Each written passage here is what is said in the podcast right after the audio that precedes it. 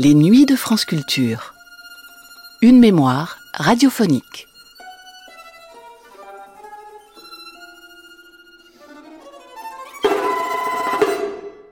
Dans le cadre de ses activités à la radio, notamment à la RTB, Robert Georgin aura réalisé de nombreux entretiens importants, dont celui que nous allons entendre, qui est resté l'un des plus célèbres. Il s'agit des sept questions qu'en 1970, il posait à Jacques Lacan, dont les réponses allaient constituer une émission qui eut pour titre Radiophonie. Sept questions, sept réponses, comme sept chapitres intitulés Freud et Saussure, Structure et psychanalyse, Métaphore et métonymie, Inconscient et connaissance, Connaissance et savoir, Savoir et vérité, et pour finir, Impossible et réel. On peut lire la transcription des réponses de Jacques Lacan à ces sept questions dans le recueil posthume Autres écrits, publié en 2001. Lire Lacan, c'est une chose, mais l'entendre, c'est autre chose. Aussi, nous vous invitons maintenant à l'écouter répondre à Robert Georgin durant un peu plus de deux heures. À l'écouter attentivement, puisque décidément, quoi qu'on ait pu dire, écouter Lacan n'est pas perdre son temps, même quand on croit ne pas tout entendre de ce qu'il se dit. Atelier de création radiophonique, Jacques Lacan, Radiophonie, initialement diffusé les 7 juin et 29 novembre 1970 sur France Culture.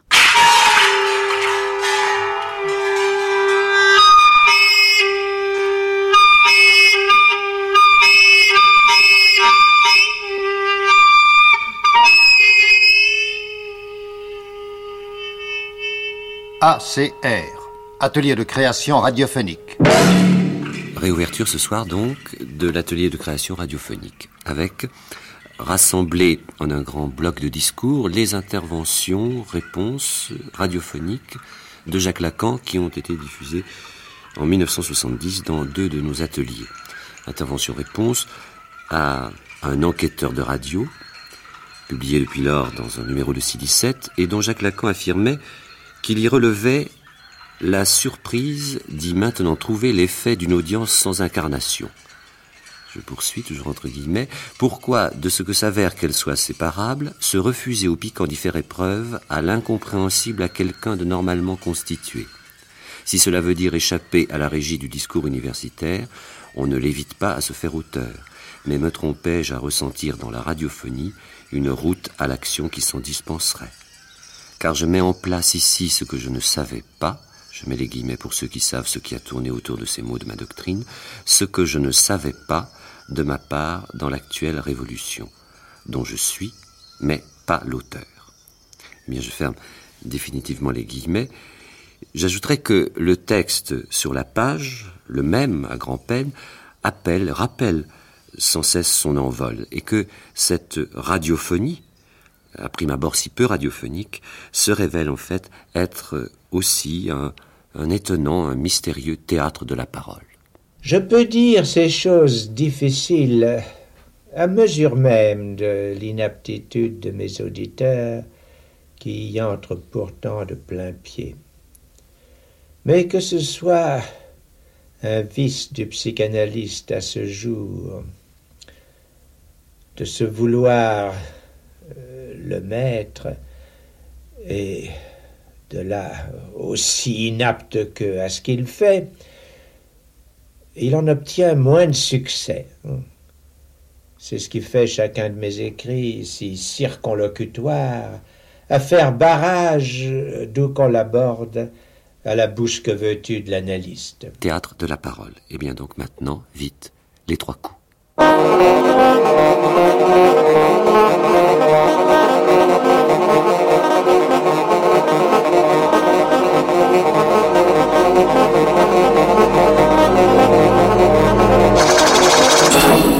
ACR, Atelier de création radiophonique. Jacques Lacan, Radiophonie. Première diffusion, juin et novembre 1970. René Farabet, Robert Georgin. Réponse de Jacques Lacan. Freud et Saussure. Structure et psychanalyse. Métaphore et métonymie. Inconscient et connaissance. Connaissance et savoir. Savoir et vérité. Impossible et réel.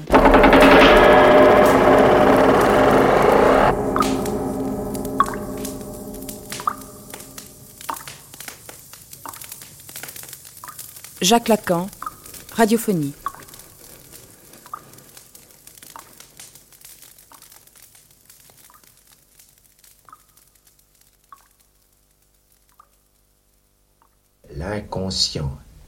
Est la condition de la linguistique. Jacques Lacan, Freud et Saussure. Jacques Lacan, vous affirmez dans les écrits que Freud anticipe, sans s'en rendre compte, les recherches de Saussure et celles du cercle de Prague. Pouvez-vous vous expliquer sur ce point? Votre question me surprend euh, d'emporter une pertinence qui tranche sur les prétentions à l'entretien que j'ai d'habitude à écarter. Euh, c'est même une pertinence euh, redoublée, ou à deux degrés plutôt.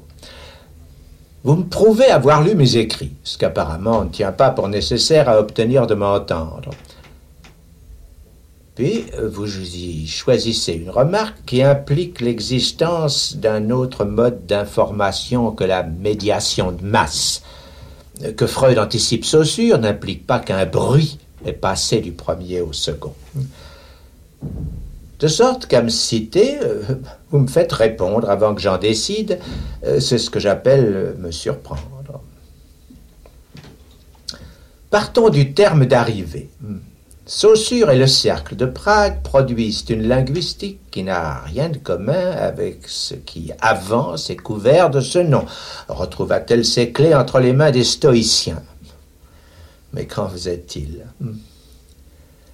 La linguistique, avec Saussure et le cercle de Prague, s'institue d'une coupure qui est la barre posé entre le signifiant et le signifié, pour qui prévale la différence dont le signifiant se constitue absolument, mais aussi bien effectivement s'ordonne d'une autonomie qui n'a rien à envier aux effets de cristal.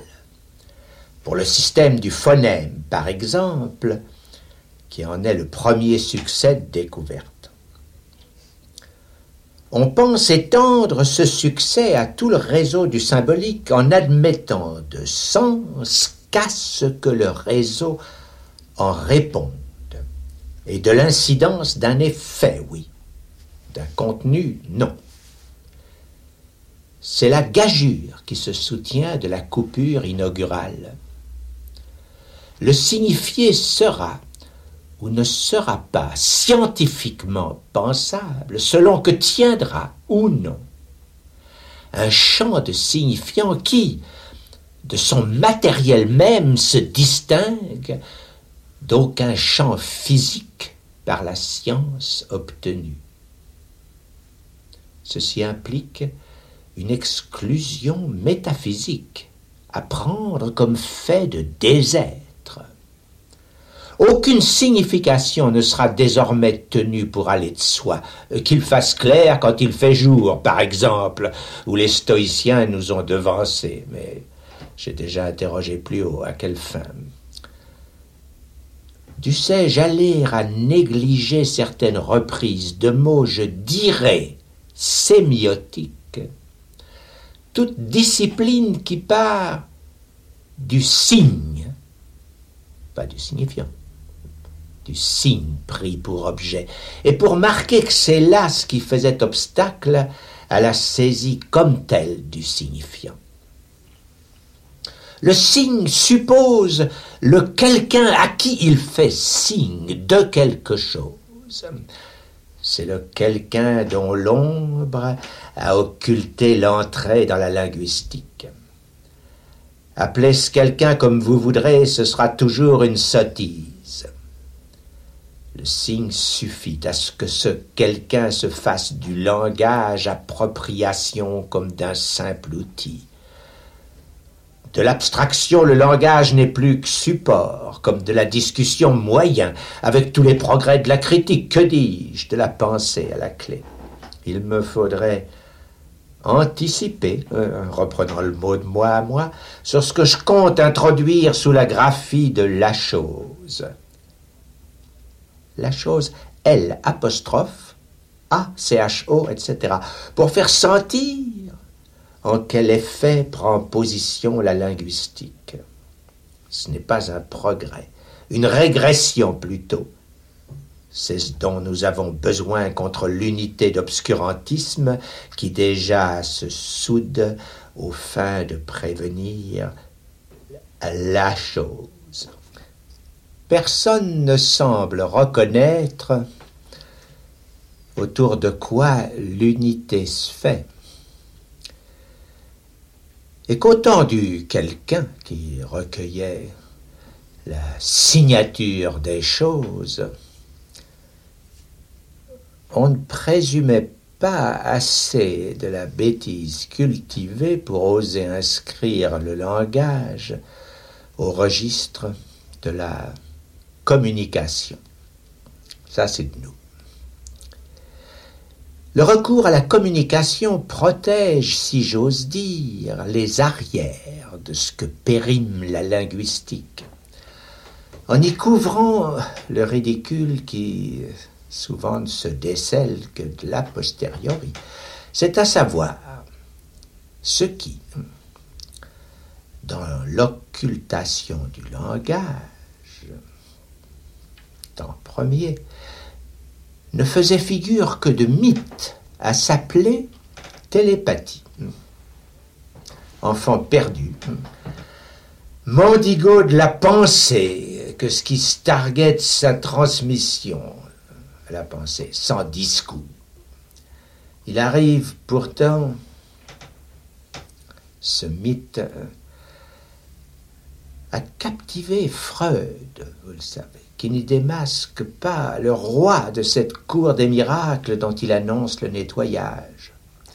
Miracle, c'est bien le cas de le dire, quand tout se remonte à celui premier à s'opérer, de ce qu'on télépathise, du même bois dont on pactise, contrat social en somme et fusion communicative, les promesses du dialogue, quoi tout homme, qui ne sait ce que c'est, est mortel. Ah, sympathisons d'être mis dans la même boîte. Parlons de tout, c'est le cas de le dire, de tout, ensemble, sauf de ce qui habite la tête du syllogiste, à mettre Socrate dans le coup. Car de là, il ressort que sans doute la mort est administrée comme le reste, et par et pour les hommes sans qu'il soit du même côté pour ce qui est de la télépathie que véhicule une télégraphie dont le sujet ne cesse pas d'embarrasser chaque fois qu'on revient à ce. Que ce sujet soit peu communicable, quoique bien déterminé, est ce dont la linguistique prend sa force. Force qui va jusqu'à mettre le poète, oui, le poète, dans son sac, car le poète se produit d'être, qu'on me permette de traduire celui qu'il démontre, mon ami Jacobson, d'être mangé des vers qui, eux, trouvent entre eux leur arrangement sans se soucier, c'est manifeste euh, de ce que le poète en a su.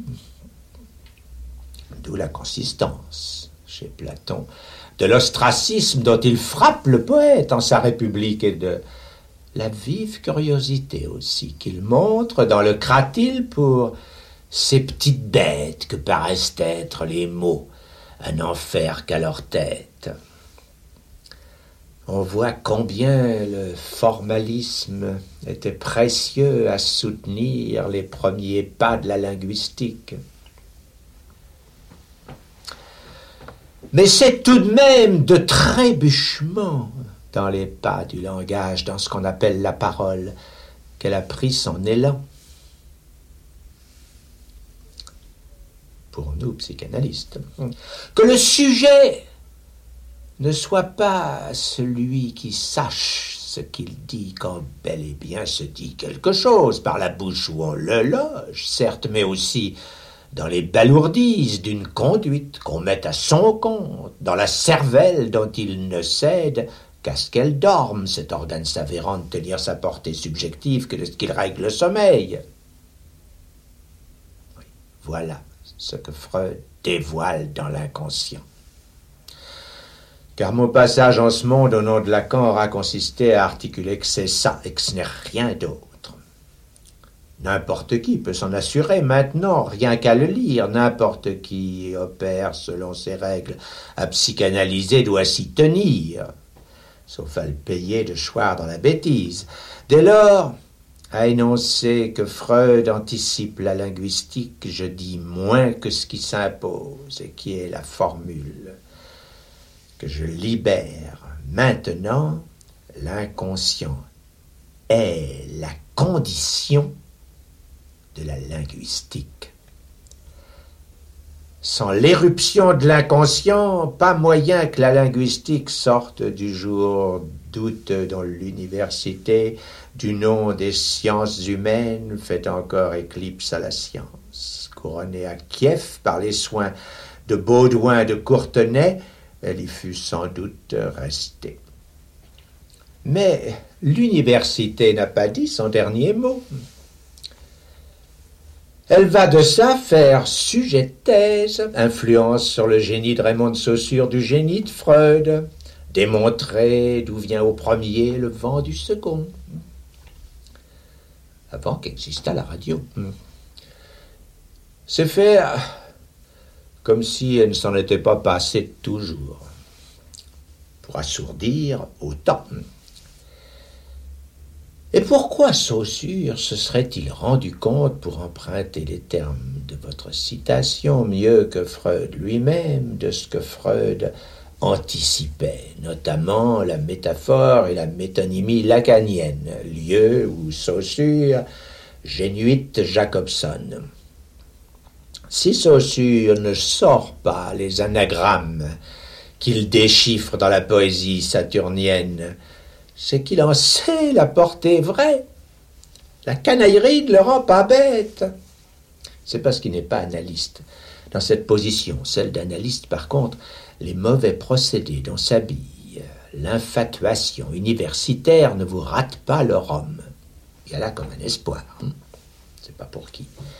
Et le jette droit dans une bourde comme de dire que l'inconscient est la condition du langage. Quand il s'agit de se faire auteur, aux dépens de ce que j'ai dit, voire seriner aux intéressés, à savoir que le langage est la condition de l'inconscient. Je ris encore du procédé devenu là stéréotype au point que deux autres, mais pour l'usage interne d'une société que sa bâtardise universitaire a tuée, ont osé définir le passage à l'acte et l'acting out très exactement des termes que je leur avais proposés pour les opposer l'un à l'autre, mais simplement inverser ce que j'attribuais à chacun, façon, pensait-il, de s'approprier ce que personne n'avait su en articuler avant. Si je défaillais maintenant, je ne laisserais d'œuvre que ces rebuts choisis de mon enseignement dont j'ai fait buter à l'information dont c'est tout dire qu'elle le diffuse. Ce que j'ai énoncé dans un discours confidentiel à Sainte-Anne n'en a pas moins déplacé l'audition commune au point de m'amener par après un auditoire qui m'en témoigne. d'être stable en son énormité. Je me souviens de la gêne dont m'interrogeait un garçon qui avait assisté à la production de ma dialectique du désir et subversion du sujet devant un public fait de gens du parti, le seul parmi lesquels il s'était égaré comme marxiste. J'ai gentiment, gentil comme je suis toujours, pointé à la suite de ce rebut dans mes écrits recueillis l'ahurissement qui de ce public y fit réponse. Garçon, croyez-vous donc, me disait-il, qu'il suffise que vous ayez dit quelque chose, inscrit des lettres au tableau noir pour en attendre un résultat? Un tel exercice Apporté pourtant, j'en ai eu la preuve. Au titre seul d'abord du rebut euh, qui lui fit un droit pour mon livre, les fonds de la Fondation Ford qui motivait cette réunion d'avoir à les éponger, ces fonds s'étant impensablement asséchés du même coup. C'est que l'effet qui se propage n'est pas de communication de la parole, mais de déplacement du discours. Freud, incompris fût de lui-même d'avoir voulu se faire entendre, et moins servi par ses disciples que par cette propagation-là, celle sans quoi? Les convulsions de l'histoire restent énigmes comme les mois de mai dont se déroutent ceux qui s'emploient à les rendre serfs d'un sens marxiste à l'occasion, dont la dialectique se présente comme dérision.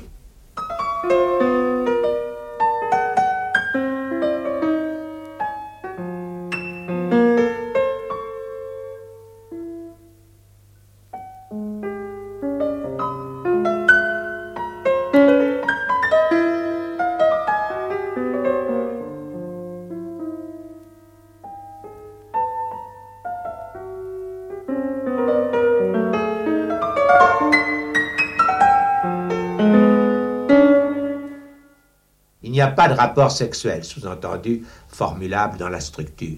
Jacques Lacan, structure et psychanalyse. Jacques Lacan, la linguistique, la psychanalyse et l'ethnologie ont en commun la notion de structure.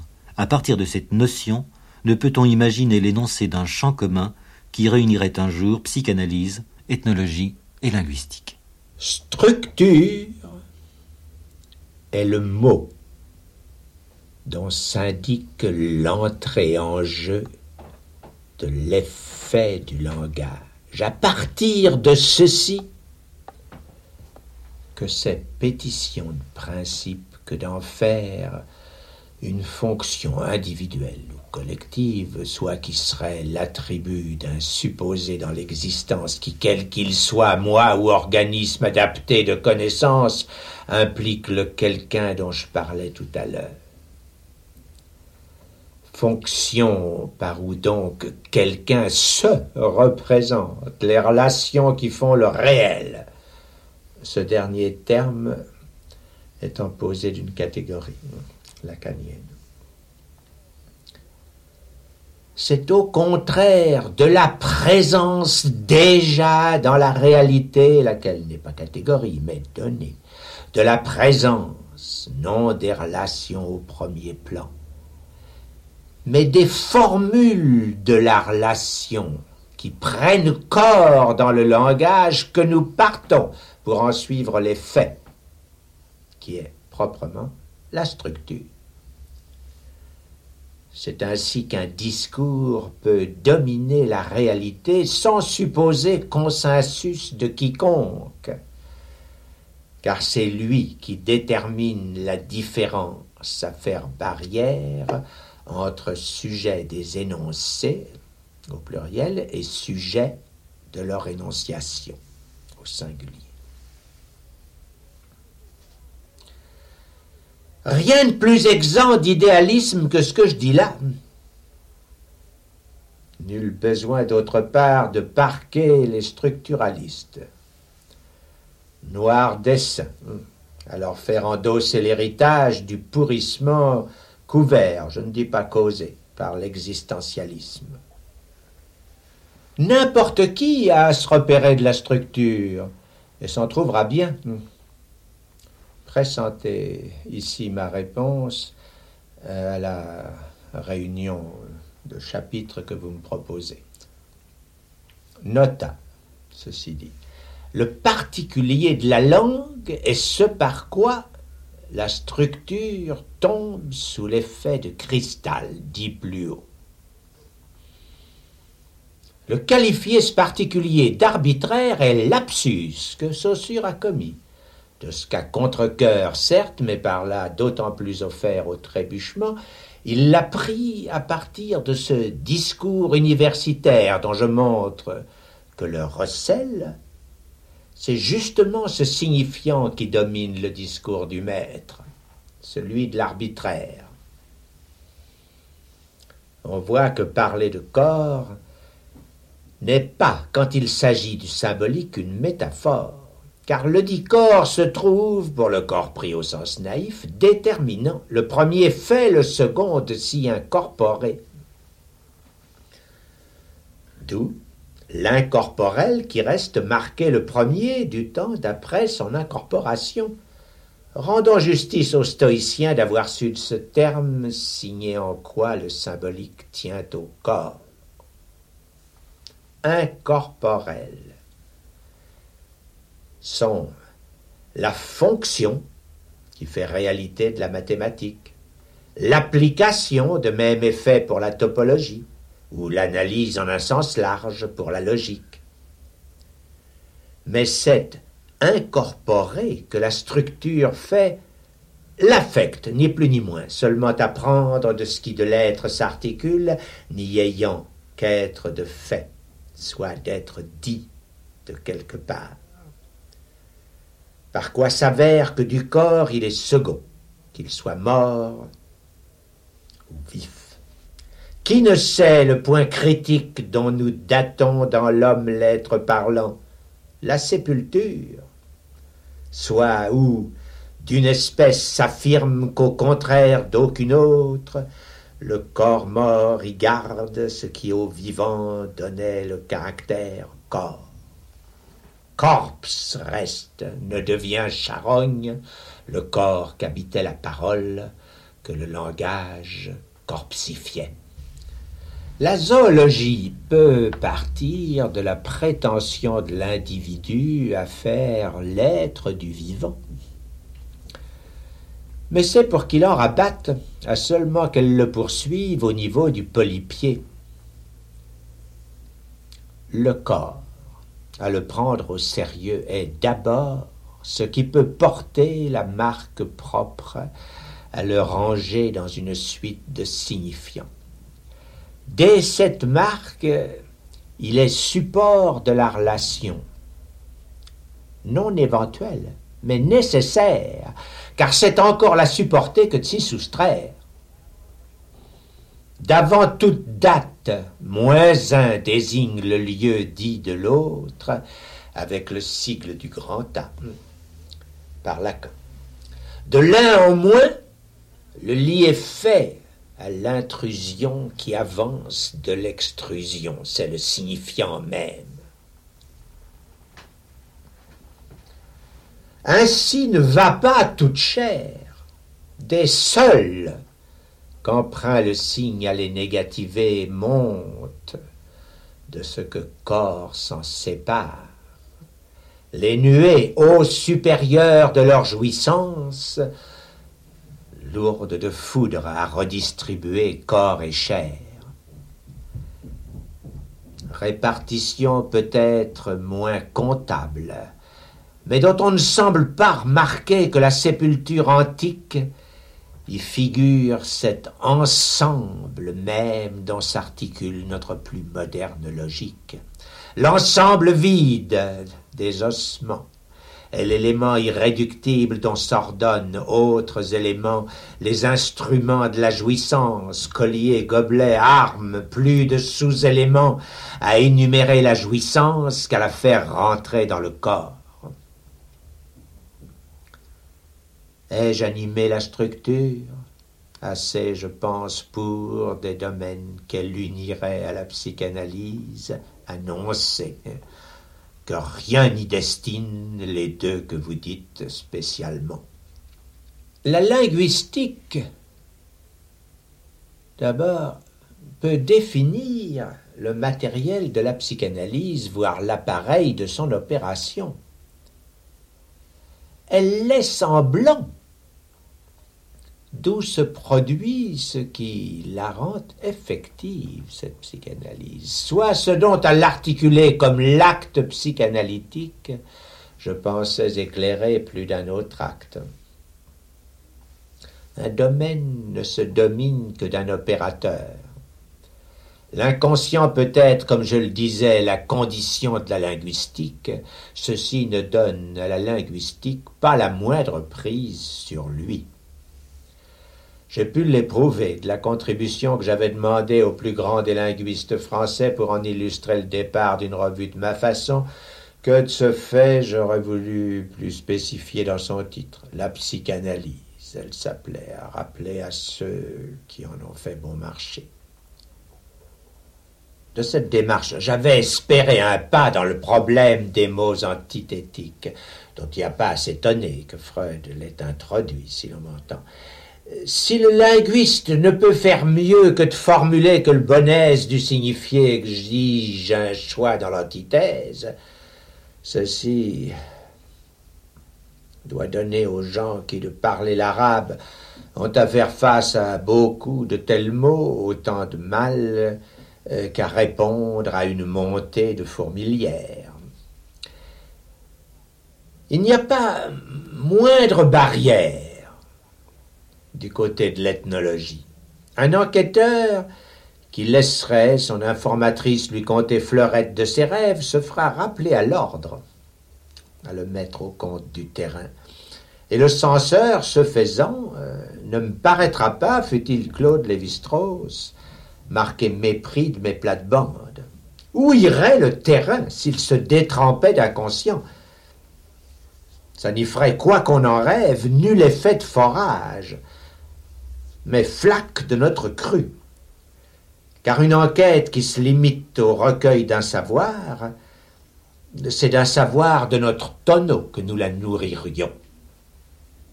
D'une psychanalyse elle-même, qu'on n'attende pas faire le recueil des mythes qui ont conditionné un sujet de ce qu'il est grandi euh, au Togo au Paraguay car la psychanalyse s'opère du discours qui la conditionne et que je définis cette année à la prendre par son envers.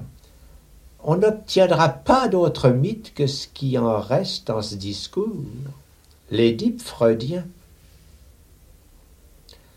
Du matériel dont se fait l'analyse du mythe, écoutons Lévi-Strauss énoncer euh, qu'il est intraduisible. Ceci à bien l'entendre, car ce qu'il dit, c'est que peu importe en quelle langue ils sont recueillis, toujours de même analysable, de se théoriser des grosses unités dont une mythologisation définitive les articule.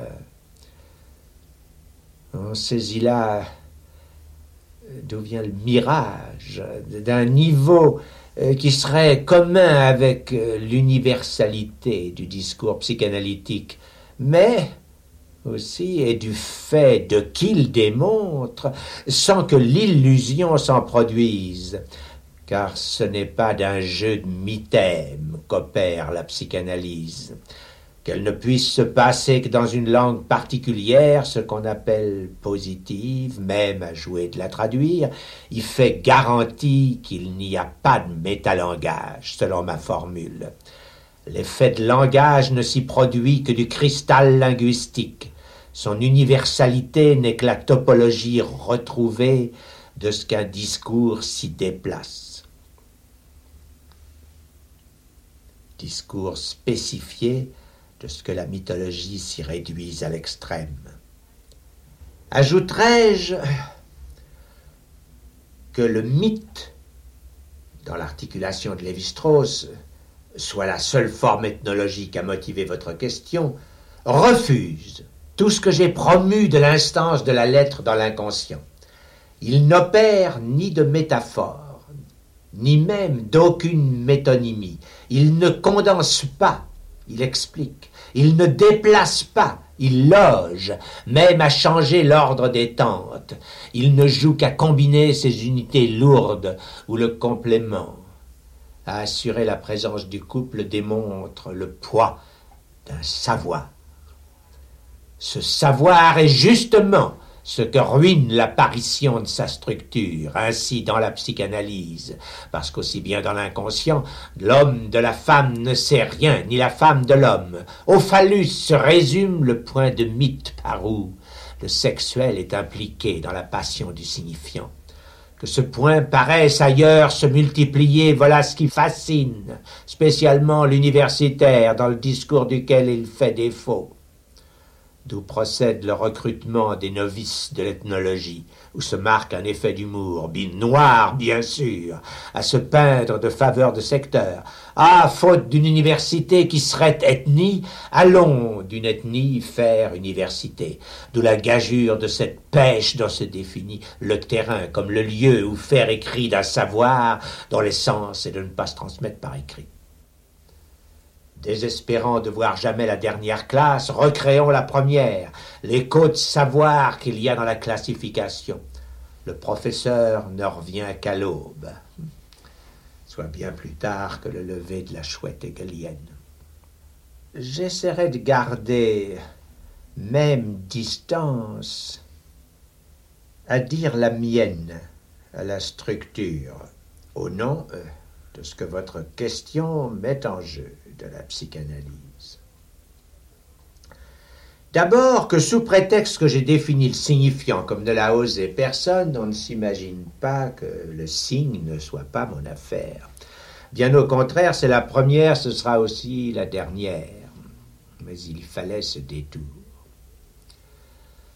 Ce que j'ai dénoncé d'une sémiotique implicite dont seul le désarroi aurait permis la linguistique n'empêche pas qu'il faille la refaire, cette sémiotique, et de ce même nom, puisqu'en fait, c'est de celle à faire qu'à l'ancienne nous le reportons.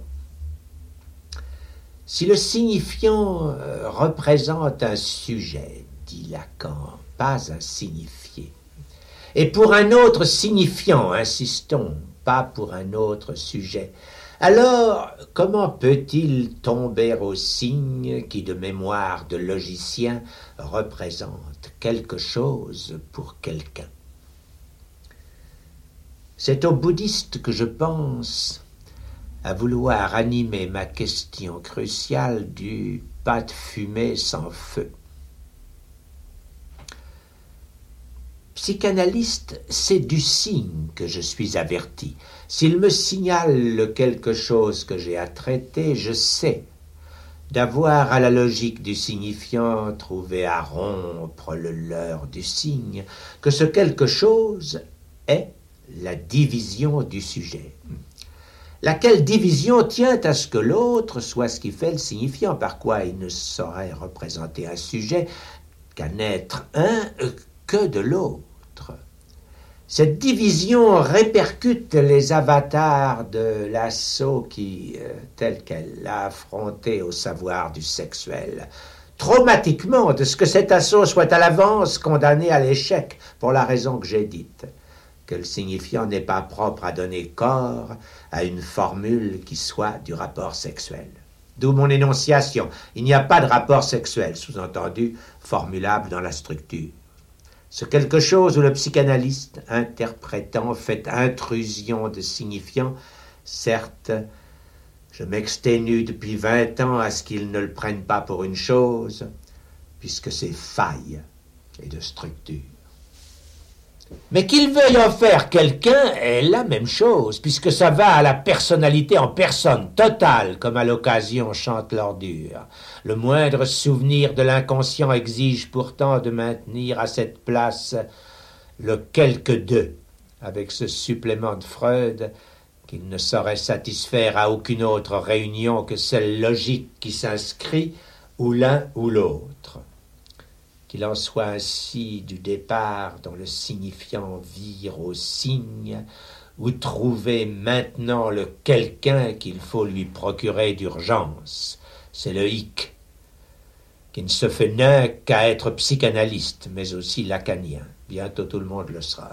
Mon audience en fait prodrome, donc les psychanalystes aussi. Il suffirait la montée au zénith social de l'objet dit par moi petit a, par l'effet d'angoisse que provoque l'évidement dont le produit notre discours, de manquer à sa production. Que ce soit d'une telle chute que le signifiant tombe au signe, l'évidence est faite chez nous de ce que, quand on n'y sait plus à quel sein se vouer, autrement dit, qu'il n'y a plus de signifiant à frire, soit ce que le sein fournit. On y achète n'importe quoi, une bagnole, notamment à quoi faire signe d'intelligence, si l'on peut dire, de son ennui, soit de l'affect du désir d'autre chose, avec un grand A.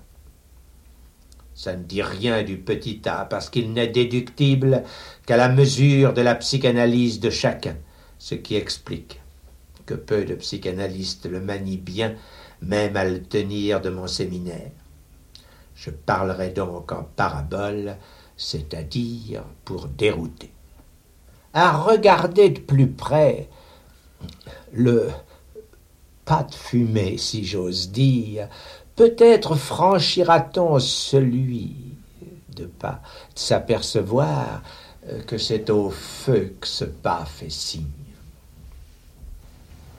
de quoi il fait signe conforme à notre structure, puisque depuis Prométhée, une fumée est plutôt le signe de ce sujet que représente une allumette pour sa boîte. Et qu'à un Ulysse abordant un rivage inconnu, une fumée au premier chef laisse présumer que ce n'est pas une île déserte. Notre fumée est donc le signe, pourquoi pas du fumeur, mais allons-y, du producteur de feu, ça sera plus matérialiste et dialectique à souhait. Qu'Ulysse donne le quelqu'un est mis en doute, à se rappeler qu'aussi bien il n'est personne. Il est en tout cas personne à ce que s'y trompe une fat polyphémie. L'évidence pourtant que ce ne soit pas pour faire signe à Ulysse que les fumeurs campent nous suggère plus de rigueur au principe du signe. Car elle nous fait sentir, comme au passage, que ce qui pêche à voir le monde comme phénomène, c'est que le nous mène de ne pouvoir dès lors faire signe qu'au nous, soit au suprême quelqu'un, signe d'intelligence toujours, démontre de quelle pauvreté procède la vôtre, à supposer que tout fait signe. C'est le quelqu'un de nulle part qui doit tout manigancer. Que ça nous aide à mettre le pas de fumée sans feu au même pas que le pas de prière sans Dieu, pour qu'on entende ce qui change. Il est curieux que les incendies de forêt ne montrent pas le quelqu'un auquel le sommeil imprudent du fumeur s'adresse, et qu'il faille la joie phallique, l'urination primitive dont l'homme, dit la psychanalyse, répond au feu pour mettre sur la voie de ce qu'il y ait, Horatio, au ciel et sur la terre, d'autres matières à faire sujet que les objets qu'imaginent votre connaissance. Les produits, par exemple, à la qualité desquels, dans la perspective marxiste de la plus-value, les producteurs, plutôt qu'aux maîtres, pourraient demander compte de l'exploitation qu'ils subissent. Quand on reconnaîtra la sorte de plus de jouir qui fait dire ça c'est quelqu'un, on sera sur la voie d'une matière dialectique peut-être plus propice que la chair à partie bien connue à se faire le babysitaire de l'histoire. Ce pourrait être le psychanalyste si sa passe était éclairée.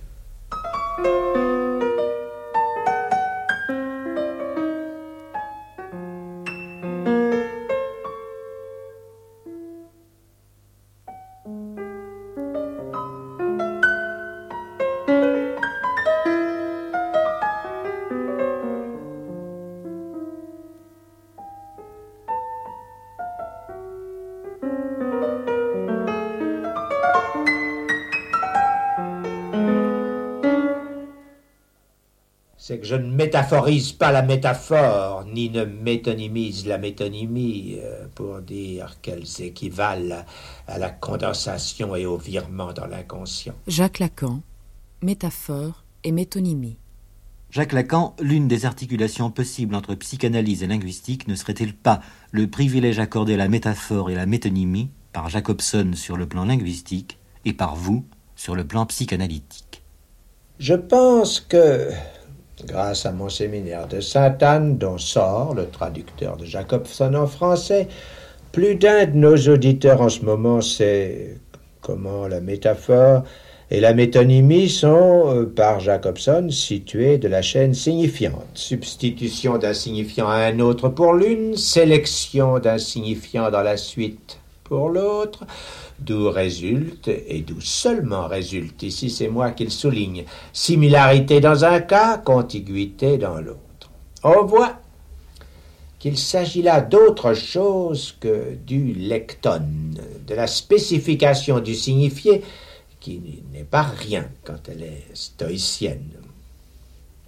Je passe.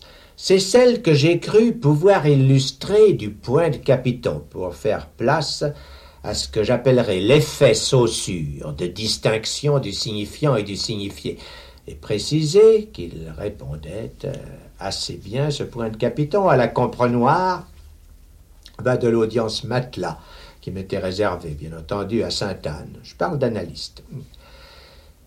Il était inutile de crier pour des gens qui n'étaient là qu'à des fins diverses de dédouanement, conformément au style euh, nécessité pour cette époque. Hein. fait une paye euh, par l'héroïsme de la précédente. Et ce n'est pas pour rien que j'ai introduit mon point de capiton du jeu des signifiants dans les réponses faites par Joad à Abner, le collaborateur, au 1-1 d'Atali. La sous-jacence euh, proprement analytique de ce discours, naturellement, ne pouvait, comme à l'ordinaire, qu'échapper aux intéressés. D'où, à quelques lustres de distance, l'un d'eux s'est rué à faire du point de capiton, qui l'avait tracassé sans doute plus qu'il ne croyait, l'ancrage que prend le langage dans l'inconscient. Le dit inconscient, à l'opposé le plus impudent de tout ce que j'avais articulé proprement de la métaphore et de la métonymie, le dit inconscient s'inscrivant du grotesque figuratif du chapeau de Napoléon à trouver dans les feuillages de l'arbre, soit dans le dessin qui en est représentatif. On voit ici comment Hitler s'était dessiné euh, d'enfance nés des tranchées souffertes par leur père dans les meudonneries du Front populaire.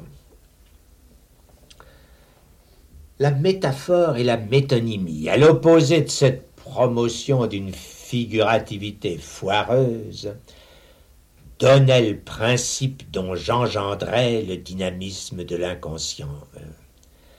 La condition en est ce que je viens de dire de la barre saussurienne qui ne saurait être prise comme signe de la proportion intuitive, comme barre de fraction, usage à proprement parler délirant, mais comme ce qu'elle est pour saussure, une barrière réelle, soit à sauter entre le signifiant et le signifié.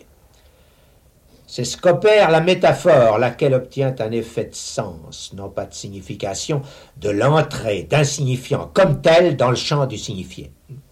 Bien sûr, ne manque-t-il désormais dans la chaîne signifiante, signifiant que d'une façon que l'on peut dire métaphorique, quand il s'agit de la métaphore qu'on dit poétique en ceci qu'elle relève d'un faire, du coup appelé poésie. Comme elle s'est faite, elle peut se défaire. Moyennant quoi, on s'aperçoit que l'effet de sens qu'elle produisait se faisait dans le sens du non-sens. La gerbe n'était pas avare ni haineuse, pour la raison que c'était une gerbe comme toutes les autres, bête à manger comme foin. Toute autre chose l'effet de condensation, en tant qu'il est lié à un refoulement qui part de l'impossible à concevoir comme limite d'où s'instaure par le symbolique la catégorie du réel. Là-dessus, Un professeur, évidemment induit par mes propositions, qui croit d'ailleurs contrer, alors qu'il s'en appuie contre l'abus qui en est fait, a écrit des choses admirables. Au-delà de l'illustration du chapeau à trouver dans les feuillages de l'arbre, c'est de la feuillure de la page qu'il matérialise bel et bien une condensation typographique, celle qui, des plis du drapeau, euh, fait lire rêve d'or, les mots qui s'y disloquent pour ce qui soit porté à plat révolution d'octobre.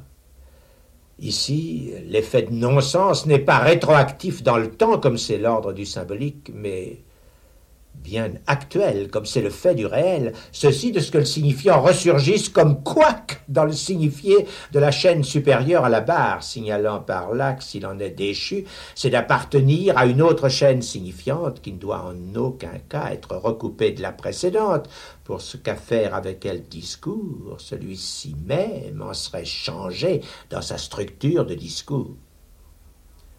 Voilà plus qu'il n'en faut pour justifier le recours à la métaphore de faire saisir. Comment, à opérer au service du refoulement, elle produit la condensation notée par Freud dans le rêve. C'est qu'ici, au lieu de l'art poétique, ce qui opère, ce sont des raisons. Des raisons, c'est-à-dire des effets de langage en tant qu'ils sont préalables à la signifiance du sujet, mais que c'est par là qu'ils la font présente, de n'en être pas encore à jouer du représentant. Cette matérialisation intransitive, dirons-nous, du signifiant au signifiant, c'est ce qu'on appelle l'inconscient, qui n'est pas ancrage, mais dépôt du langage, alluvion. Pour le sujet, l'inconscient, c'est ce qui réunit la condition où il n'est pas, où il ne pense pas. Si dans le rêve il ne pense pas, c'est pour être à l'état de peut-être en quoi se démontre ce qu'il reste être au réveil et par quoi le rêve s'avère bien? La voie royale à connaître où est sa loi? La métonymie, elle, ce n'est pas du sens d'avant le sujet qu'elle joue, soit de la barrière du non-sens. C'est de la jouissance, où le sujet se produit comme coupure, qui lui fait donc étoffe, mais à ce que la jouissance se réduise à une surface corporelle, ce qui soi-même, elle fait du signifiant. Non, bien entendu, que le signifiant euh, s'ancre à haine, ni s'ancre haine dans la chatouille, euh, c'est toujours le même truc, mais qu'ils la permettent entre autres comme signification d'une jouissance, c'est le problème que de savoir qu'il la détermine réellement, que sous toute inscription glisse la passion du signifiant, laquelle il faut dire jouissance de l'autre, euh, parce qu'elle est d'un corps à qui elle a été ravie et qui de là peut devenir le lieu de l'autre. La métonymie opérant d'un métabolisme de la jouissance dont le potentiel est réglé par la coupure du sujet cote comme valeur ce qui s'en produit. Les trente voiles dont s'annonce une flotte dans l'exemple rendu célèbre d'être un lieu commun rhétorique ont beau voiler trente fois le corps de promesse que porte rhétorique ou flotte, rien ne fera qu'un grammairien ni un linguiste y reconnaisse le voile de Maya. Rien ne fera non plus qu'un psychanalyste avoue qu'à faire passer sa muscade sans lever ce voile sur l'office qu'il en rend, il se ravale au rang de prestidigitateur. Pas d'espoir donc qu'il approche le ressort de la métonymie quant à faire son catéchisme d'une interrogation de Freud. Il se demande si l'inscription du signifiant oui ou non se dédouble de ce qu'il y ait de l'inconscient question à qui personne, hors de mon commentaire à Freud, c'est-à-dire de ma théorie, ne saurait donner aucun sens. Est-ce que ce ne serait pas pourtant la coupure interprétative elle-même, soit ce qui, pour l'annonneur sur la touche, fait problème, de faire conscience, qui révélerait la topologie dont il s'agit d'un cross-cap, ou ce qu'on appelle une bande de Möbius, car c'est seulement de cette coupure que cette surface, jusque-là accessible de tout point à un autre sans qu'on ait à passer de bord à une seule face, donc, se voit peu après pourvue d'un recto et d'un verso. La double inscription L n'est donc du ressort d'aucune barrière saussurienne, mais de la pratique même qui repose la question, à savoir de ce qui fait passer l'inconscient au conscient. C'est-à-dire que plus l'inconscient est interprété, plus il se confirme d'un envers irréductible. Au point que la psychanalyse seule découvre qu'il y a un envers du discours, à condition de l'interpréter. Hmm. Je peux dire ces choses difficiles à mesure même de l'inaptitude de mes auditeurs qui y entrent pourtant de plein pied. Mais que ce soit un vice du psychanalyste à ce jour, de se vouloir euh, le maître, et de là aussi inapte que à ce qu'il fait, il en obtient moins de succès. C'est ce qui fait chacun de mes écrits si circonlocutoires, à faire barrage d'où qu'on l'aborde à la bouche que veux-tu de l'analyste.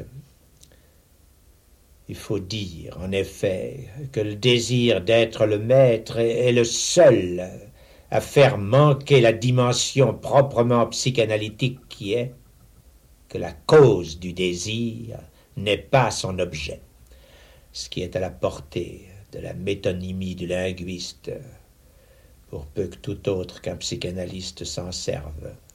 Le poète, par exemple, qui dans le prétendu réalisme fait de la prose son instrument.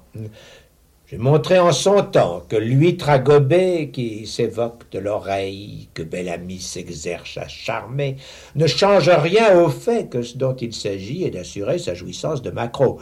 Mais sans la métonymie qui fait ici muqueuse de cette conque, plus personne de son côté pour payer les coques l'hystérique exige, à savoir ce qui fait la cause de son désir à elle, une jouissance bien autre.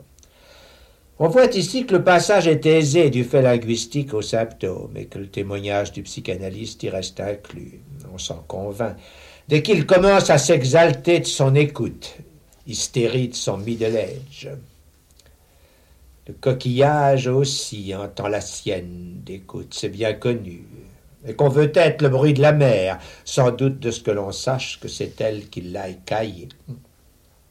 N'en était pas encore là ceux qui voulaient que je fasse à Jacobson plus d'honneur pour l'usage dont il mettait. Depuis, ils m'ont fait objection que cet usage ne fût pas conforme quant à la métonymie. Leur lenteur à s'en apercevoir montre quelle humaine les sépare de ce qu'ils entendent à ce qu'ils en fassent parabole. Ils ne prendront pas à la lettre que la métonymie est bien ce qui détermine comme opération de crédit. Faire veut dire virement, le mécanisme inconscient même où c'est pourtant l'encaisse jouissance sur quoi l'on tire. Pour ce qui est du signifiant à résumer tout cela, je dis mal, paraît-il, ce qu'il déplace. Quand je traduis ainsi, déplace, enstelt à la page je sais pas, onze peut-être de mes écrits. Il défigure, dit le dictionnaire.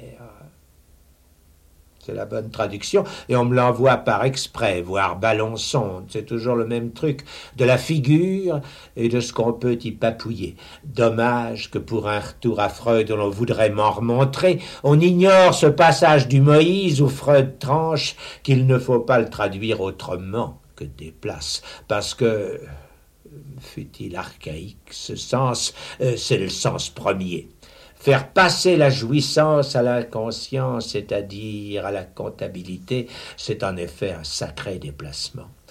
On constatera d'ailleurs à se faire renvoyer du mot Entstellung au passage que je fais tourner autour de son emploi, que je le traduis comme il convient au gré de chaque contexte. C'est que je ne métaphorise pas la métaphore, ni ne métonymise la métonymie, euh, pour dire qu'elles équivalent à la condensation et au virement dans l'inconscient mais je me déplace avec le déplacement du réel dans le symbolique comme il faut le faire, à suivre l'inconscient à la trace.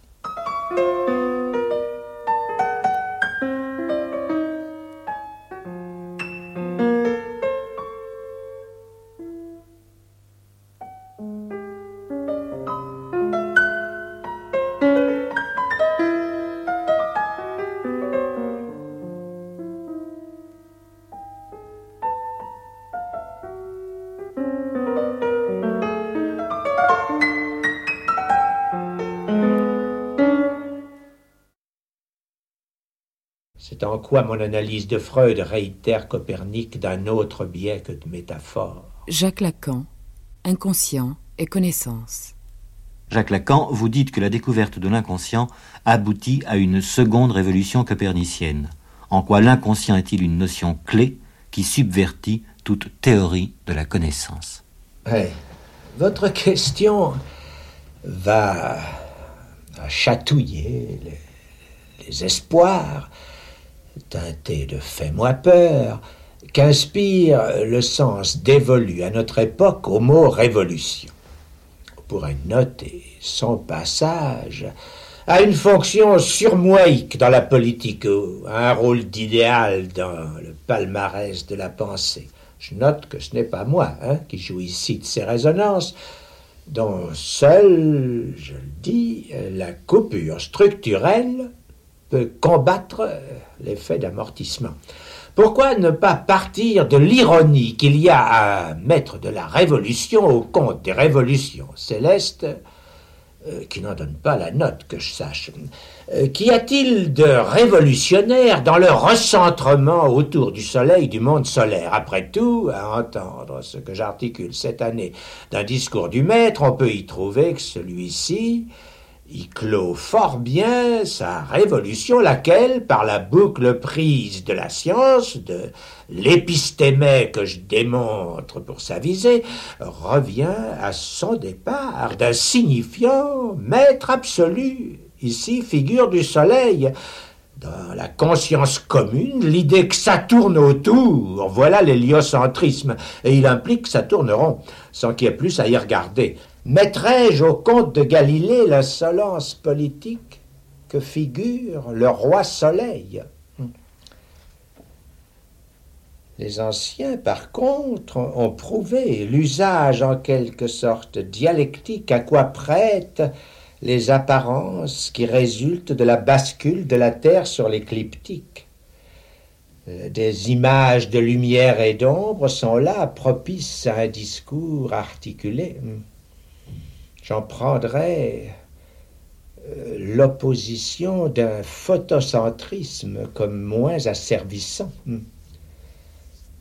La métaphore que Freud prend de Copernic est à la connoter plutôt d'un effet de chute que de subversion, vise à atteindre le centrisme en lui-même, exactement la prétention reçue d'une psychologie qu'on peut d'autant mieux dire inentamée à son époque qu'elle l'est toujours, la prétention de la conscience à pouvoir recenser euh, ce dont elle dispose au registre de la représentation. Il est clair à le lire que cette figure d'englobement, parfaitement insouciante, dirions-nous, des exigences d'une topologie, pour simplement l'ignorer, est ce qui est visé dans la métaphore de Freud. C'est à approfondir celle-ci qu'on rencontre sa pertinence, et c'est en cela que je la reprends. Car l'histoire prise au texte ou la révolution copernicienne s'inscrit, démontre que ce n'est pas le changement de centre qui fait son air, au point qu'entre parenthèses, c'était pour Copernic lui-même le cadet de ses soucis, ce autour de quoi tourne, mais justement c'est le mot à ne pas employer, autour de quoi gravite l'effort d'une connaissance en voie de se repérer comme imaginaire c'est nettement, on le lit à faire avec Coiré, euh, de l'approche de Kepler, le journal, de se dépêtrer de l'idée que la forme circulaire d'être la plus parfaite peut seule convenir à l'affection du corps céleste. Introduire en effet la trajectoire elliptique, c'est faire qu'elle vire à se rapprocher du foyer occupé par le corps maître, mais aussi bien de l'autre vide autant qu'obscure, dont elle se ralentit. Voilà où gît l'importance de Galilée, ailleurs que dans l'échauffourée de son procès dont j'ai indiqué tout à l'heure que l'enjeu est ambigu, sinon pas le parti à y prendre, mais dans les premiers pas qu'il fait faire à la gravitation dont va s'éclairer cette ellipse. Ce que je veux dire, c'est que s'il y a quelque chose dans l'histoire à illustrer de la façon la plus opaque, d'ailleurs la définition que j'ai donnée de la structure, c'est la formule qu'enfin Newton met à la clé de la chute des corps, expliquant par elle définitivement le chemin des astres, car c'est aussi la présence en tout point du réel, autrement dit en chaque élément de masse, de la formule prise en elle-même de l'attraction, soit d'une équation du second degré. Hmm. Nous avons étouffé en nous la surprise, voire le scandale qu'attestent les contemporains de ce que chaque point du monde soit averti à chaque instant des masses en jeu pour l'attirer, aussi loin que s'étend le monde. Faut-il rappeler que le champ de gravitation se distingue par sa faiblesse des autres champs électromagnétiques, par exemple, mis en jeu par la physique, et qu'il résiste en outre à l'idéal presque réalisé de l'unification du champ? Euh, quoi qu'il en soit, du retour d'esthétique transcendantale, j'entends ces termes comme kantiens que constitue la rectification einsteinienne dans son étoffe, courbure de l'espace, et dans sa justification, nécessité d'un temps de transmission que la vitesse limitée de la lumière ne permet pas d'annuler. Il reste que la révolution newtonienne s'est affirmée d'être impensable. C'est ce qu'admet Newton lui-même de l'hypothèse non fingo, et qu'elle confirme ma formule que l'impossible, c'est le réel. Inutile de souligner que dans le lemme à l'unisson, c'est de la même formule, cette fois réalisée en appareil qu'il s'agit, euh, d'où je souligne l'acosmisme de la réalité présente. Tout cela nullement pour dire que Newton soit un maître au chef du structuralisme, ni même au compte de la structure, mais d'abord que notre science se trouve dans le champ des exacts déjà de ce dont le problème se pose dans le champ des conjecturales, pour souligner ensuite la forme qu'on peut dire inéducable qui, dans la théorie de la connaissance, se spécifie de la psychologie. Car si, comme on le prétend, Kant se motive d'une prétendue du cosmologie à rénover d'après Newton, comment se fait-il que rien ne s'y articule de ce que Newton produit de la formule de la relation comme intruse dans le réel La chose en soi, par contre, de Kant, c'est la psychologie qui s'énonce, tout comme de Wolff et de Lambert.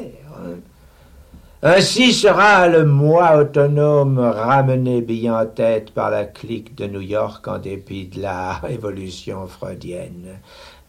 Éclairons notre lanterne. Le noumen, c'est la connaissance que le monde a de soi-même. Il n'est pas étonnant que les formes de cette connaissance se définissent comme a priori, euh, puisqu'il est ce monde de ce fait total. Mais qu'ont-elles à faire avec l'équation de Newton?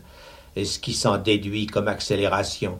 Rien d'étonnant à ce que la raison, la pure ou la pratique soit hors d'état ici d'en remontrer plus qu'elles ne sont euh, comme organes, euh, à ce titre comme le reste aussi intrinsèquement spécularisé que peut l'être un solide quand il est de révolution, soit relevant d'une géométrie intuitive et pas révolutionnaire du tout.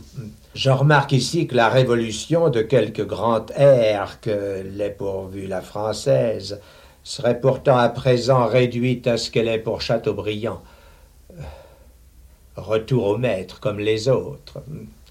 Elle, la grande, ne faisant que précipiter pour un historien Tocqueville, digne de ce nom, les idéologies de l'Ancien Régime, voire pour un autre Taine, une folie bonne pour un internement précautionneux jusqu'à ce qu'elle se calme, sans parler de la débauche rhétorique euh, censée la disqualifier. Oui, euh, tout cela, si Marx ne lui avait donné ses titres de structure, à la motiver, cette révolution du discours du capitaliste, avec la découverte euh, qu'il comporte de la plus-value comme fort clause dans ce discours.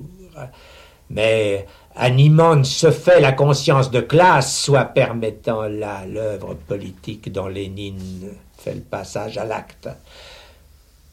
C'est en quoi mon analyse de Freud réitère Copernic d'un autre biais que de métaphore.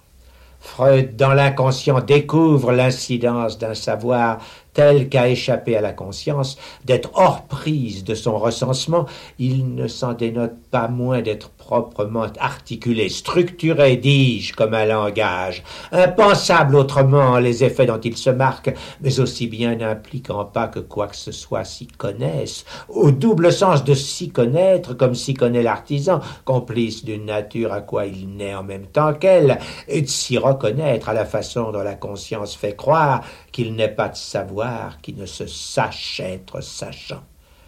Tel est ce savoir dit inconscient dont se semble, sans qu'aussitôt je le sanctionne, qu'une fois de plus c'est l'impossible qui le rejette dans le réel. S'il existe, il suffit à disqualifier l'illusion d'une connaissance simple, non sans qu'elle subsiste, mais comme mirage contredit.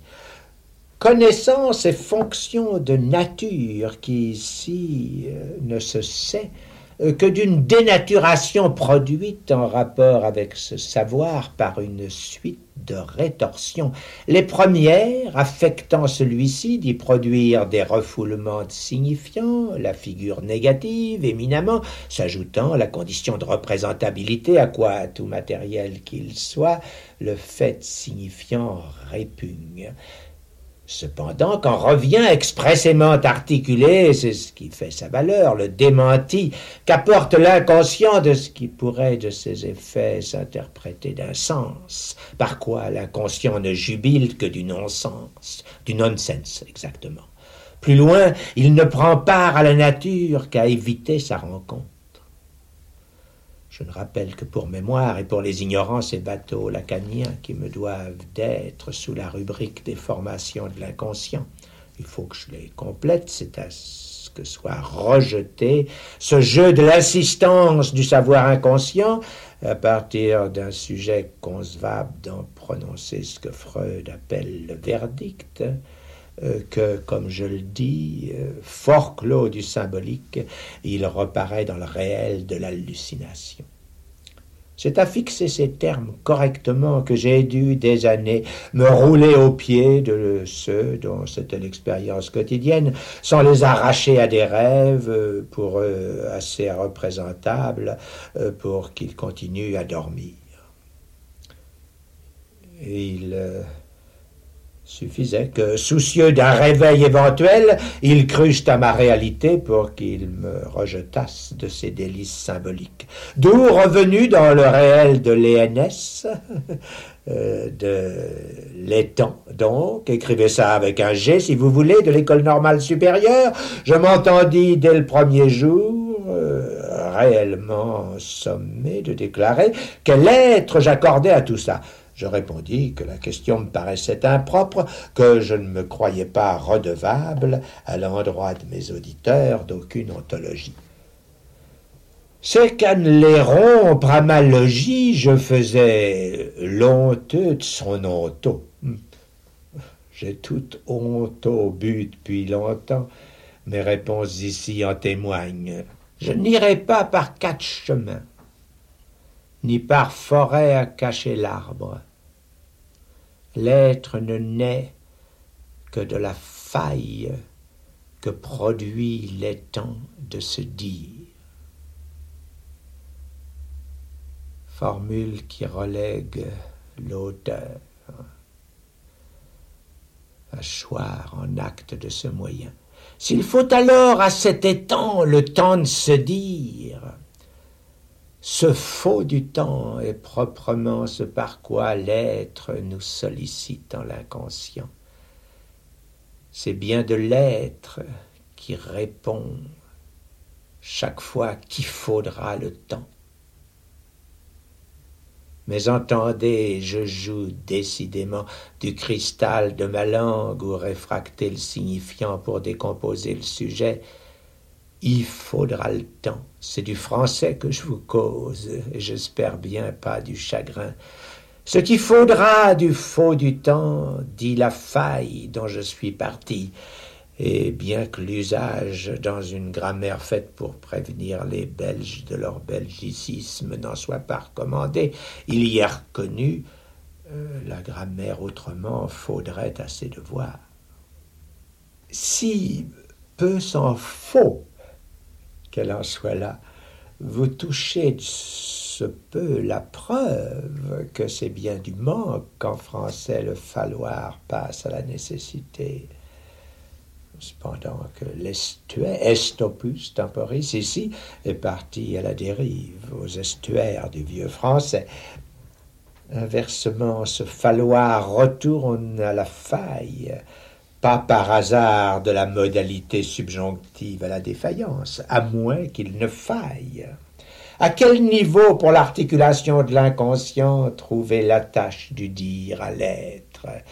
Assurément ce que du temps lui fait étoffe n'est pas d'un cours imaginaire, mais disons euh, qu'elle, cette étoffe, soit textile, faite de nœuds qui ne veulent dire que des trous qui s'y trouvent.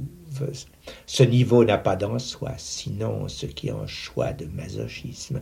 C'est précisément ce que le psychanalyste relève de le relayer de quelqu'un. Il va supporter le faux du temps aussi longtemps qu'il faudra pour qu'à se dire les temps fassent être quelque chose. On sait que j'ai voulu quelques mois introduire l'énormité de l'acte psychanalytique. Ce quelqu'un, par le psychanalyste relevé, est ce dont l'être à venir le détermine selon la façon dont quelqu'un définit la voie du vrai.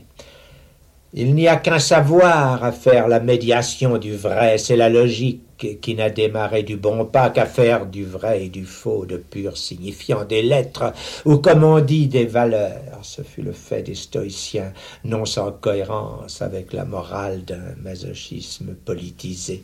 Les refus de la mécanique grecque ont barré l'accès à la logique mathématique d'où seulement a pu s'édifier un vrai de pure texture. C'est pourquoi les stoïciens purent être harcelés par les sceptiques dont la critique ne se soutient que de la supposition d'un vrai de nature, à vrai dire reconnu pour inaccessible. C'est justement ce que l'expérience psychanalytique réfute, chacun en apprenant que le vrai de nature se résume à la jouissance que permet le vrai de texture. L'intervalle dont quelqu'un joue à y intervenir dans l'analyse n'est figurable que de la distance de l'écrit à la parole. Ce n'est que de l'écrit qu'a pu se sustenter une logique, la logique dite mathématique, dont les sceptiques auraient la surprise de constater qu'elle obtient l'assurance irréfutable du vrai sur des assertions aussi peu vides que un système défini comme de l'ordre de l'arithmétique n'obtient la consistance d'obtenir toujours des partages du vrai et du faux, qu'à se confirmer d'être incomplet, soit exiger l'indémontrable de formules qui se vérifient d'ailleurs. Ou encore, cet indémontrable relève d'autre part d'une démonstration qui en décide indépendamment de sa vérité où il y a un indécidable qui s'articule de ce que l'indémontrable ne saurait être décidé. Les coupures du texte articulatoire de l'inconscient doivent être reconnues d'une telle structure, à savoir de ce qu'elle laisse tomber, car voici qu'une fois de plus je vais du cristal de la langue tirer parti à remarquer que ce chut d'être falsus du latin lit le faux, certes fort distinct en son sens d'opposé au vrai, à notre faux du temps et à son faillir, parce qu'il est le participe passé de fallérer, dont les deux verbes faillir et falloir proviennent chacun de son côté. Observez que je ne fais intervenir l'étymologie qu'en soutien de l'effet de cristal homophonique. C'est aussi que la dimension du faux a à se corriger quand il s'agit de l'interprétation c'est justement d'être falsa, même pas bien tombé, qu'une interprétation opère de ce que l'être soit à côté. Ne pas oublier que dans la psychanalyse, le falsus est causal de l'être en procès de vérification. Freud, sans doute à son époque, n'avait pas à connaître plus en ce champ que l'appui de Brentano ce qui est parfaitement repérable, quoique discret, dans un texte comme celui de la Verneinung. Il suffirait à indiquer où le quelqu'un fait le poids du côté de l'analyste, si je ne forçais pas la voir enfin à sa pureté de l'udion logique. Mais s'y ajoute chez Freud ce trait que je crois décisif, la foi unique qu'il faisait à ces juifs, dont par ailleurs il repoussait ce qu'il faut bien noter de sa désignation d'aversion, l'occultisme. Cette foi unique leur était faite de ne pas faillir au séisme de la vérité. Pourquoi eux et pas d'autres? Sinon, de ce que le juif, et Freud y a fini comme eux, c'est celui qui de tous les siècles, à partir du retour de Babylone, où qu'il soit allé, a su lire, et que le Midrash est sa voix. Pour avoir le livre du style le plus historique, le plus anti-mythique qui soit, le peuple hébreu l'interroge du pied de chacune de ses lettres et de celle-ci seulement, d'une inflexion de désinence, d'un jeu d'interversion, d'un voisinage même pas tenu pour préconçu, interroge le livre sur ce qu'il n'a pu dire sur l'enfance de Moïse, par exemple.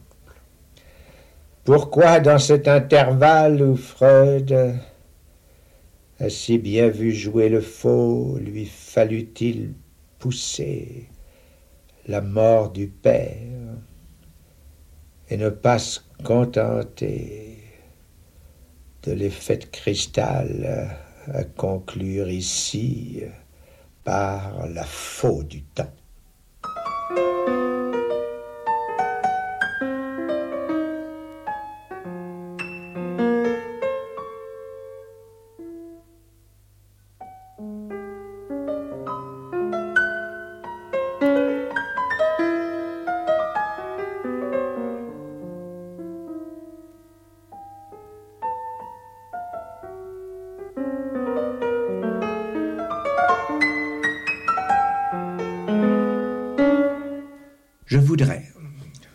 Sache que ce texte ne prétend pas rendre compte de la révolution copernicienne,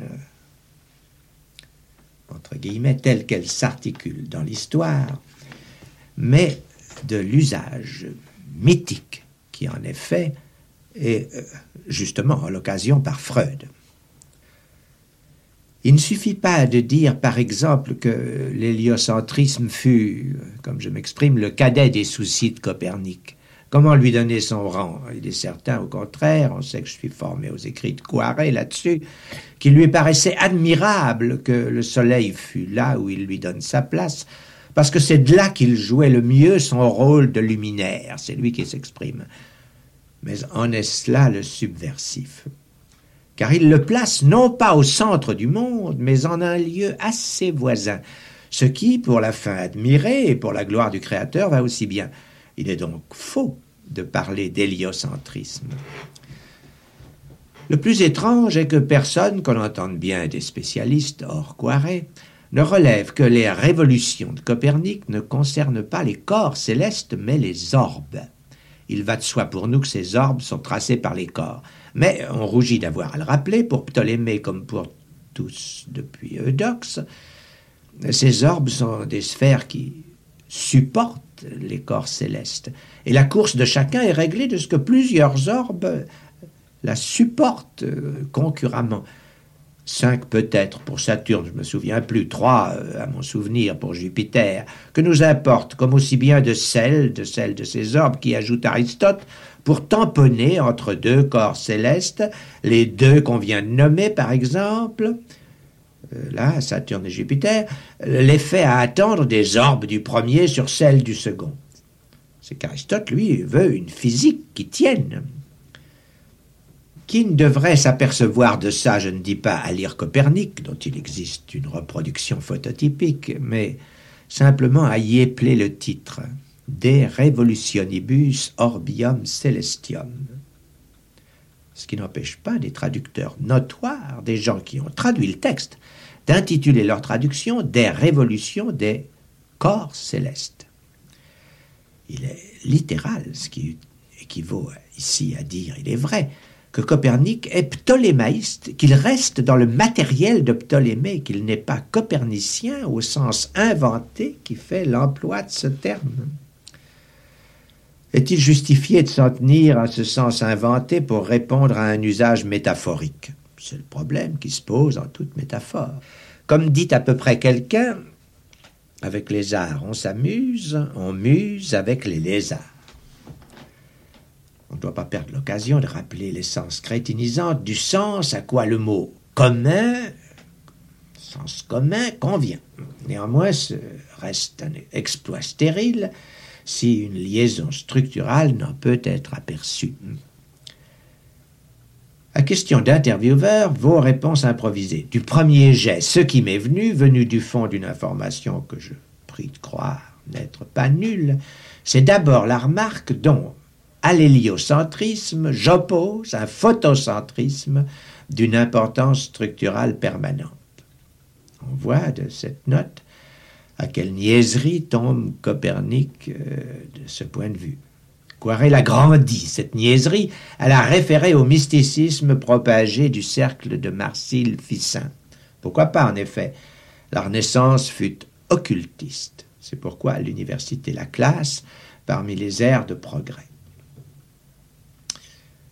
Le tournant véritable est dû à Kepler, et j'y insiste, dans la subversion, la seule digne de ce nom que constitue le passage, qu'il a payé de combien de peines, de l'imaginaire de la forme dite parfaite comme étant celle du cercle, à l'articulation de la conique, de l'ellipse en l'occasion en termes mathématiques.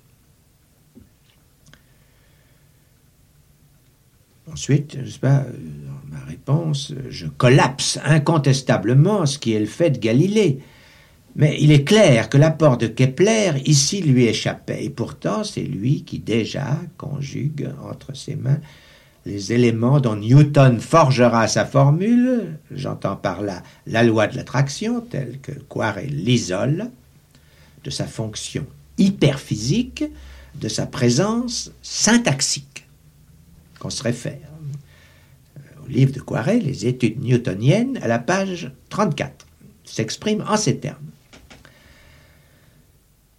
Alors, à la confronter à Kant, bien sûr, euh, cette euh, formule newtonienne, je souligne qu'elle ne trouve place dans aucune critique de la raison imaginaire. Et de fait, cette euh, formule newtonienne, c'est la place forte dont le siège maintient dans la science l'idéal d'univers par quoi elle subsiste. Le champ newtonien ne s'y laisse pas réduire. Et enfin, je prendrais volontiers euh, avantage pour y trouver confirmation de ma formule. L'impossible, c'est le réel. En somme, c'est de ce point, une fois atteint, que rayonne notre physique. D'autre part, dans ma réponse, n'est-ce pas, à inscrire la science au registre du discours hystérique, évidemment, j'ai laissé entendre plus que je n'en ai dit. C'était à développer, ça le reste même encore, mais j'en ai amorcé quelque chose dans mon séminaire de 69-70. Concluons je conclus cette note par cette formule que l'abord du réel est étroit.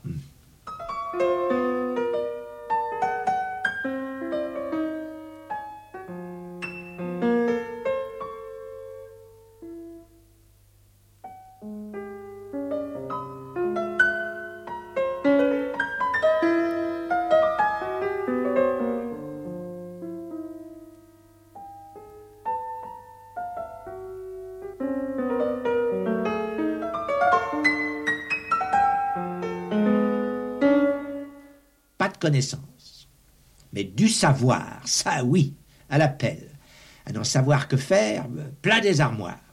Jacques Lacan. connaissance et savoir. Si révolution copernicienne il y a, quelles en sont les conséquences sur le plan de la science d'abord, de la philosophie ensuite, et plus particulièrement du marxisme, voire du communisme? Votre question, qui suit une liste préconçue, mérite que je marque qu'elle ne va pas de soi. Après la réponse que je viens de faire. Il semble supposer que j'ai acquiescé euh, à ce que l'inconscient subvertit toute théorie de la connaissance, pour vous citer, n'est-ce pas Au mot près que j'élide, pour les en séparer, n'est-ce pas L'inconscient est-il une notion clé qui? La suite. Je dis l'inconscient n'est pas une notion. Qu'il soit une clé, ça se juge à l'expérience. Une clé suppose une serrure. Il existe assurément des serrures, et même que l'inconscient fait jouer correctement. Pour les fermer, pour les ouvrir, ça ne va pas de soi que l'un implique l'autre, a fortiori qu'ils soient équivalents. Il doit nous suffire de poser que l'inconscient est, ni plus ni moins. C'est bien assez pour nous occuper un moment encore après le temps que ça a duré, sans que jusqu'à moi personne n'ait fait un pas de plus. Puisque, pour Freud, c'était à reprendre de la table rase en chaque cas, de la table rase, même pas sur ce qu'il est, il ne peut le dire. Or, ça réserve d'un recours organique de pur rituel sur ce qu'il en est dans chaque cas. Voilà ce qu'il veut dire. En attendant, rien de sûr, sinon qu'il est. Et que Freud a en parlé fait de la linguistique. Encore personne ne le voit-il. Et contre lui, chacun cessait à faire rentrer l'inconscient dans une notion d'avant. D'avant que Freud dise qu'il est sans que ça soit ni ça, et notamment pas non plus le ça. Ce que j'ai répondu à votre question veut dire que l'inconscient subvertit d'autant moins la théorie de la connaissance qu'il n'a rien à faire avec elle pour la raison que je viens de dire, à savoir qu'il lui est étranger. C'est sans qu'il y soit pour rien qu'on peut dire que la théorie de la connaissance n'est pas, pour la raison qu'il n'y a pas de connaissance qui ne soit d'illusion ou de mythe. Ceci, bien sûr, a donné au mot un sens qui vaille la peine d'en maintenir l'emploi au-delà de son sens mondain. À savoir que je, je, le connais veut dire je lui ai été présenté ou je sais ce qu'il fait par cœur, d'un écrivain par exemple ou d'un prétendu auteur en général. À noter, n'est-ce pas, pour ceux à qui le automne pourrait servir de mouletta en l'occasion, puisque ce n'est rien d'autre, que cette visée d'exploit exclut toute théorie depuis que la consigne en a été brandie par le trompeur delphique. Ici, l'inconscient n'apporte ni renfort ni déception, mais seulement que le automne sera forcément coupé en deux, au cas qu'on s'inquiète encore de quelque chose qui ressemble, après avoir, dans une psychanalyse, mis à l'épreuve son inconscient. Brisons donc là, pas de connaissance. Au sens qui vous permettrait l'accolade d'y envelopper les rubriques dont vous croyez maintenant pousser votre question. Pas de connaissance autre que le mythe que je dénonçais tout à l'heure. Mythe dont la théorie dès lors relève de la mythologie logis à spécifier d'un trait d'union, nécessitant au plus une extension de l'analyse structurale dont Lévi-Strauss fournit les mythes ethnographiques. Pas de connaissance, mais du savoir, ça oui, à l'appel, à n'en savoir que faire, plein des armoires. De là, certains de ces savoirs vous crochent au passage. Il suffit que les animent un de ces discours dont cette année j'ai mis en circulation la structure. Être fait sujet d'un discours peut vous rendre sujet au savoir. Si plus aucun discours n'en veut, il arrive qu'on interroge un savoir sur son usage périmé, qu'on en fasse l'archéologie, c'est plus qu'ouvrage d'antiquaire, si c'est afin d'en mettre en fonction la structure. La structure, elle, c'est une notion. D'élaborer ce qu'il s'ensuit pour la réalité de cette présence en elle des formules du savoir, dont je marquais plus haut, euh, quel est son avènement notionnel à la structure. Il y a des savoirs dont les suites peuvent rester en souffrance ou bien tomber en désuétude. Il y en a un dont personne n'avait l'idée avant Freud, dont personne après lui ne l'a encore, sauf à en tenir de moi par quelle boule prendre. Si bien que j'ai pu dire tout à l'heure que c'est au regard des autres savoirs que le terme d'inconscient, pour celui-ci, fait métaphore à partir de ce qu'il soit structuré comme un langage. On me fait confiance avec fruit. Encore faut-il qu'on ne se trompe pas sur ceci, que c'est plutôt lui, si tant est que ce ne soit abus de le pronommer, lui, l'inconscient, qui par ce bout vous prend. Si j'insiste à marquer ainsi mon retard sur votre hâte, c'est qu'il vous faut vous souvenir que là où j'ai illustré la fonction de la hâte en logique, je l'ai souligné de l'effet de l'heure dont elle peut se faire complice. Elle n'est correcte qu'à produire ce temps, le moment de conclure. Encore faut-il se garder de la mettre au service de l'imaginaire. Ce qu'elle rassemble est un ensemble. Les prisonniers dans mon sophisme et leur rapport à une sortie structurée d'un arbitraire, non pas une classe. Il arrive que la hâte euh, à errer dans ce sens serve à plein cette ambiguïté des résultats que j'entends résonner du terme révolution lui-même. Car ce n'est pas d'hier que j'ai ironisé sur le terme de tradition révolutionnaire. Bref, je voudrais marquer l'utilité en cette trace de se démarquer de la séduction, quand c'est de production que l'affaire prend son tour. Où je pointe, le pas de Marx. Car il nous met au pied d'un mur dont on s'étonne qu'il n'y ait rien d'autre à reconnaître que ce mur, pour que quelque chose s'en renverse. Pas le mur, bien sûr, mais la façon de tourner autour. L'efficacité des coups de glotte au siège de Jéricho laisse à penser qu'ici le mur fit exception, à vrai dire, n'épargnant rien sur le nombre de tours nécessaires. C'est que le mur ne se trouve pas dans cette occasion là où on le croit, de pierre, plutôt fait de l'inflexible, d'une vagance extra.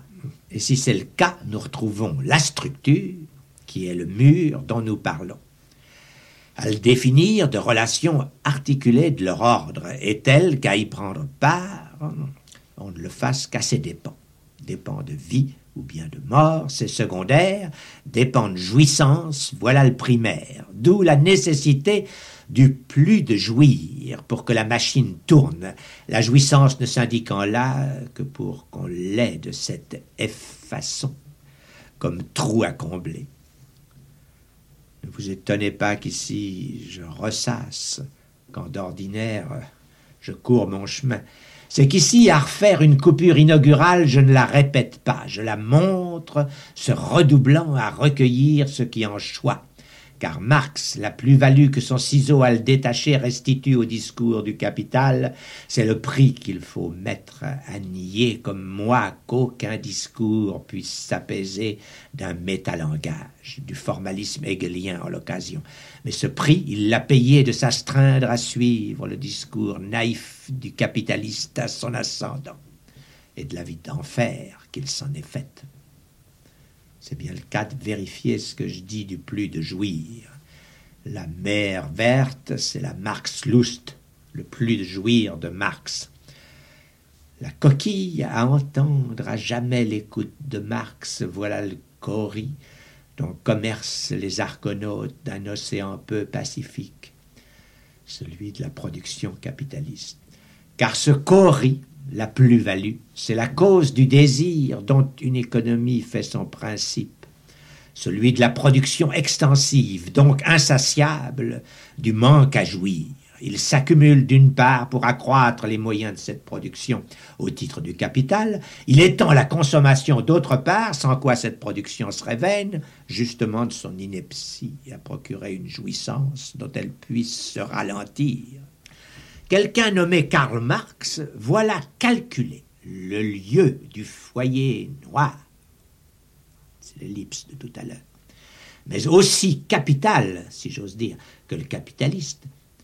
D'ailleurs que celui-ci occupe l'autre foyer d'un corps à jouir d'un plus, ou d'un plus de jouir à faire corps. Voilà quelqu'un qu'il faut pour que la production capitaliste soit assurée de la révolution propice à faire durer son dur désir, pour citer là le poète qu'elle méritait. Ce qui est instructif, c'est que ces propos courent les rues, à la logique près bien sûr dont je les pourvois. Qu'ils sortent sous la forme d'un malaise que Freud n'a fait que pressentir, allons-nous le mettre au compte de l'inconscient? Certainement, oui. Il s'y désigne que quelque chose travaille, et ce sera une occasion d'observer que ceci n'infléchit nullement l'implacable discours qui, en se complétant de l'idéologie de la lutte des classes, induit seulement les exploités à rivaliser sur l'exploitation de principes pour en abriter leur participation patente à la soif du manque à jouir. Quoi donc attendre du chant de ce malaise? Rien sinon témoigner de l'inconscient qu'il parle, d'autant plus volontiers qu'avec le non-sens, il est dans son élément. Mais quel effet en attendant, puisque vous le voyez, je souligne que c'est quelque chose qui est et pas une notion clé à se rapporter à ce que j'ai instauré cette année d'une articulation radicale du discours du maître, comme envers du discours du psychanalyste, deux autres discours se motivant d'un quart de tour à faire passage de l'un à l'autre, nommément le discours de l'hystérique d'une part, le discours universitaire de l'autre, ce qui de là s'apporte, c'est que l'inconscient n'a à faire que dans la dynamique qui précipite la bascule d'un de ses discours dans l'autre. Or, à tort ou à raison, j'ai cru pouvoir risquer de les distinguer du glissement d'une chaîne, articulée de l'effet du signifiant considéré comme vérité, sur la structure en tant que fonction du réel dans la dispersion du savoir. C'est à partir de là qu'est à juger ce que l'inconscient peut subvertir. Certainement aucun discours, ou tout au plus apparaît-il d'une infirmité de parole. Son instance dynamique est de provoquer la bascule dont un discours tourne à un autre par décalage de la place où l'effet de signifiance produit. À suivre ma topologie faite à la serpe, on y retrouve la première approche freudienne en ceci que l'effet de progrès à attendre de l'inconscient, c'est la censure. Autrement dit que pour la suite de la crise présente, tout indique la procession de ce que je définis comme le discours universitaire, soit contre toute apparence à tenir pour l'heure en l'occasion, la montée de sa régie. C'est le discours du maître lui-même, mais renforcé d'obscurantisme. C'est d'un effet de régression, par contre, que s'opère le passage au discours de l'hystérique. Je ne l'indique que pour vous répondre sur ce qu'il en est des conséquences de votre notion prétendue quant à la science? Si paradoxale qu'en soit l'assertion, la science prend ses élans du discours de l'hystérique. Il faudrait pénétrer de ce biais les corrélats d'une subversion sexuelle à l'échelle sociale avec les moments incipients dans l'histoire de la science. Ce serait rude mise à l'épreuve d'une pensée euh, hardie. Est-ce qu'on soit de partir de ce cycle hystérique, c'est le sujet divisé. Autrement dit, c'est l'inconscient en exercice qui met le maître au pied du mur de produire un savoir. Telle fut l'ambition induite chez le maître grec sous le nom de l'épistémère. Là où la doxa le guidait pour l'essentiel de sa conduite, il fut sommé, nommément par un Socrate hystérique avoué, de ce qu'il dit ne s'y connaître qu'en affaire de désir, battant euh, par ses symptômes pathognomoniques, de faire montre sommet il était, de quelque chose qui valut la techné de l'esclave et justifia ses pouvoirs de maître. Rien n'a tranché de son succès quand un Alcibiade n'y montre que cette lucidité d'avouer, lui, ce qui le captive en Socrate, l'objet ptita, que j'ai reconnu dans l'agalma dont on parle au banquet, plus de jouir en liberté et de consommation plus courte. Le beau est que ce soit le cheminement du platonisme qui est rejailli dans notre science avec la révolution copernicienne. Et s'il faut lire Descartes et sa promotion du sujet, son je pense, je suis donc, il ne faut pas en omettre la note à Beckmann sur le point de monter sur la scène du monde. Je m'avance masqué. Lisons le cogito. À le traduire selon la formule que Lacan donne du message dans l'inconscient, c'est alors où tu n'es pas, où tu ne penses pas adressé au savoir, qui hésiterait à choisir? Le résultat est que la science est une idéologie de la suppression du sujet, ce que le gentilhomme de l'université montante sait fort bien, et je le sais tout autant que lui. Le sujet, à se réduire à la pensée de son doute, fait place au retour en force du signifiant maître, à le doubler sous la rubrique de l'étendue d'une extériorité entièrement manipulable. Que le plus de jouir à donner la vérité du travail qui va suivre y reçoive un masque de fer, c'est de lui que parle le Larvatus Prodeo, comment ne pas voir que c'est s'en remettre à la dignité divine, et Descartes s'en acquitte, d'être seul garante d'une vérité qui n'est plus que fait signifiant. Ainsi se légitime la prévalence de l'appareil mathématique et l'infatuation momentanée de la catégorie quantité. Si la qualité n'était pas aussi encombrée de signifier, elle serait aussi propice au discernement scientifique, qu'il suffise de la voir faire retour sous la forme de signes plus et moins dans l'édifice de l'électromagnétisme. Et la logique mathématique, Dieu merci, euh, si j'ose dire, nous fait revenir à la structure dans le savoir. Mais vous voyez euh, que si la connaissance n'a pas encore repris connaissance, euh, c'est que ce n'est pas du fait de l'inconscient qu'elle l'a perdu. Et il y a peu de chances que ce soit lui qui la ranime. De même qu'on sait que la connaissance a erré en physique tant qu'elle a voulu s'insérer de quelques départs esthésiques, qu'est restée nouée la théorie du mouvement tant qu'elle ne s'est pas dépêtrée du sentiment de l'impulsion, que c'est seulement au retour du refoulé des signifiants qu'est dû qu'enfin se livre l'équivalence du repos au mouvement uniforme. De même, le discours de l'hystérique démontre qu'il n'y a aucune esthésie du sexe opposé, nulle connaissance au sens biblique à rendre compte du prétendu rapport sexuel. La jouissance dont il se supporte ce prétendu rapport, est, comme tout autre, articulé du plus de jouir.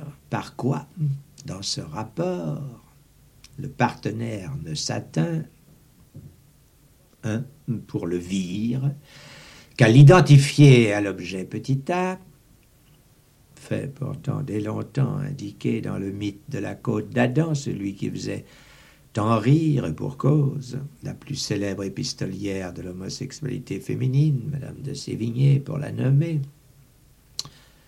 Deux, pour la Virgo, ce plus de jouir qu'à le réduire au phallus, soit au pénis imaginé comme organe de la tumescence, soit à l'inverse de sa réelle fonction,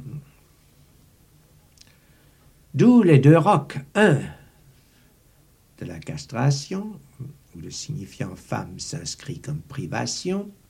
Deux, de l'envie du pénis, où le signifiant homme est ressenti comme frustration.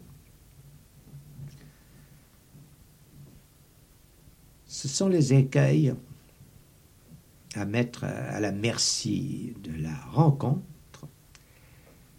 L'accès prôné comme naturel par des psychanalystes à la maturité du génital.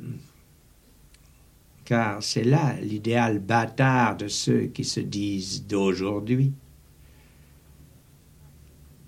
et dont il masque qu'ici la cause est d'acte et de l'éthique qui l'anime avec sa raison politique éventuellement. C'est aussi bien ce dont le discours de l'hystérique questionne le maître. Fais voir si t'es un homme. Mais la représentation de choses, comme dit Freud ici, n'est plus que représentation de son manque. La toute-puissance n'est pas. C'est bien pour cela qu'elle se pense. Et qu'il n'y a pas de reproche à lui en faire, comme le psychanalyste s'y obstine imbécilement. L'intérêt n'est pas là, à faire son deuil de l'essence du mal, mais à produire le savoir dont se détermine la cause qui fait défi en son étant. Là-dessus, l'on dira, non sans prétexte, que les psychanalystes en question ne veulent rien savoir de la politique. L'ennuyeux est qu'ils sont assez endurcis pour en faire profession eux-mêmes, et que le reproche leur en vienne de ceux qui, pour s'être logés au discours du maître Marx, font obligation des insignes de la normalisation conjugale, ce qui devrait les embarrasser sur le point épineux d'à l'instant. Détail au regard de ce qui nous intéresse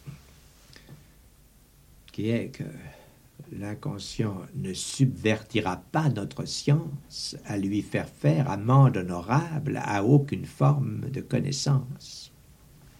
Qu'il fasse semblant parfois de ce que la nique qu'il y introduit soit celle des nocturnes, habitant l'aile effondrée du château de la tradition, l'inconscient, s'il est clé, ce ne le sera qu'à fermer la porte qui berrait dans ce trou de notre chambre à coucher.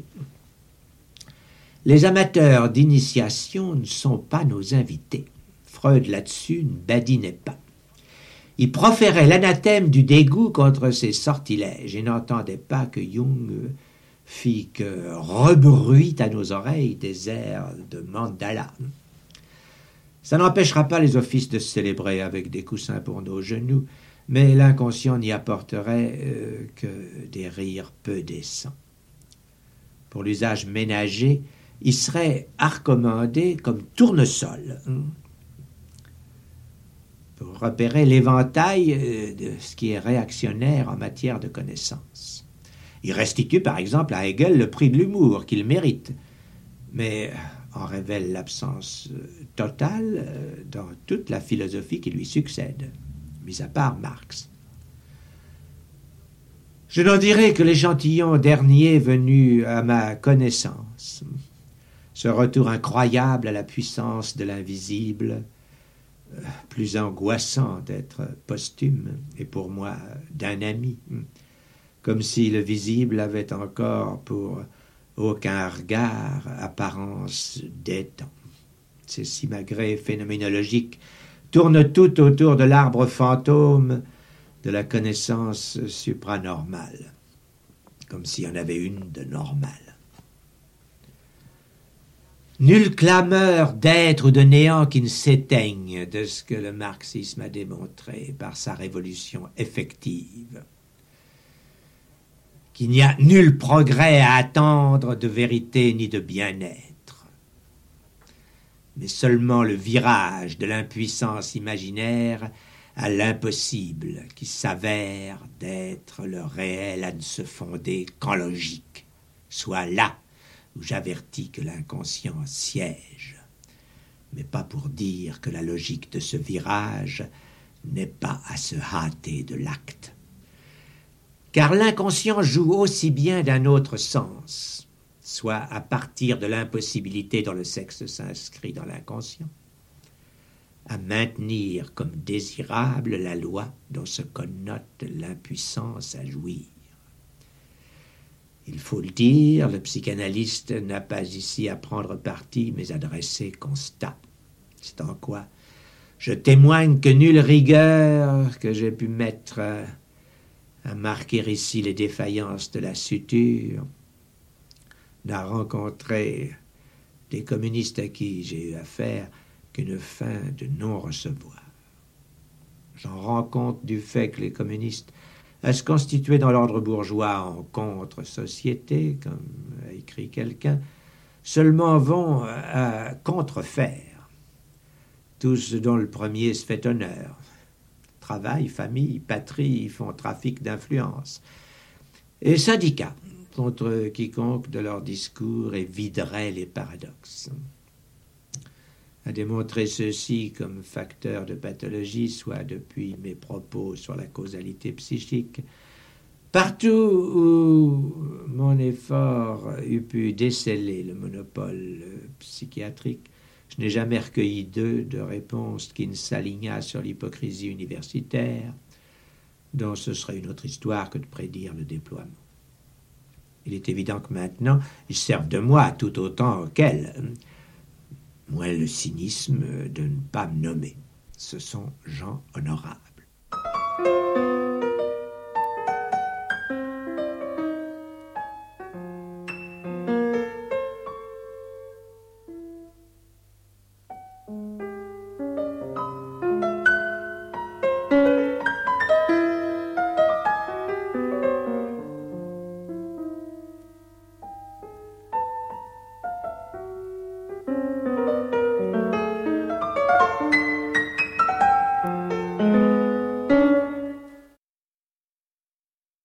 La vérité se situe de supposer ce qui du réel fait fonction dans le savoir. Jacques Lacan, savoir et vérité. Savoir et vérité, affirmez-vous dans les écrits, sont jusqu'à un certain point incompatibles. En quoi sont-ils incompatibles? Incompatibles. hein? C'est un mot euh, joliment choisi qui pourrait, qui pourrait nous permettre de répondre à la question par un hasard qu'elle vaut. Mais si, mais si, ils compatissent. Qui souffrent ensemble et l'un de l'autre. C'est la vérité. Mais ce que vous voulez dire, si je vous le prête bien, c'est que vérité et savoir ne sont pas complémentaires, ne font pas un tout. Excusez-moi, c'est une question que je ne me pose pas, puisqu'il n'y a pas de tout. Puisqu'il n'y a pas de tout, rien n'est tout. Le tout, c'est l'index de la connaissance. J'ai assez dit, me semble-t-il, qu'à ce titre, euh, il est impossible de le pointer. Ça ne m'empêchera pas d'enchaîner du prime saut que la vérité souffre tout. On pisse. On tousse, on crache dedans. Ma parole s'écrit-elle du style que j'ai esquissé ailleurs Qu'est-ce que vous faites? Vous croyez-vous chez vous? Ça veut dire que- qu'elle a bien une notion, une notion clé de ce que vous faites, mais pas vous de ce qu'elle est. C'est en cela, enfin, voyez-vous, que l'inconscient consiste. Pour revenir à elle, qui nous occupe pour l'instant, dire qu'elle souffre tout, roser du discours, peut vouloir dire que ça ne lui fait ni chaud ni froid. C'est ce qui laisse à penser que manifestement euh, elle soit aveugle ou sourde, au moins quand elle vous regarde, ou bien que vous la signez. À vrai dire,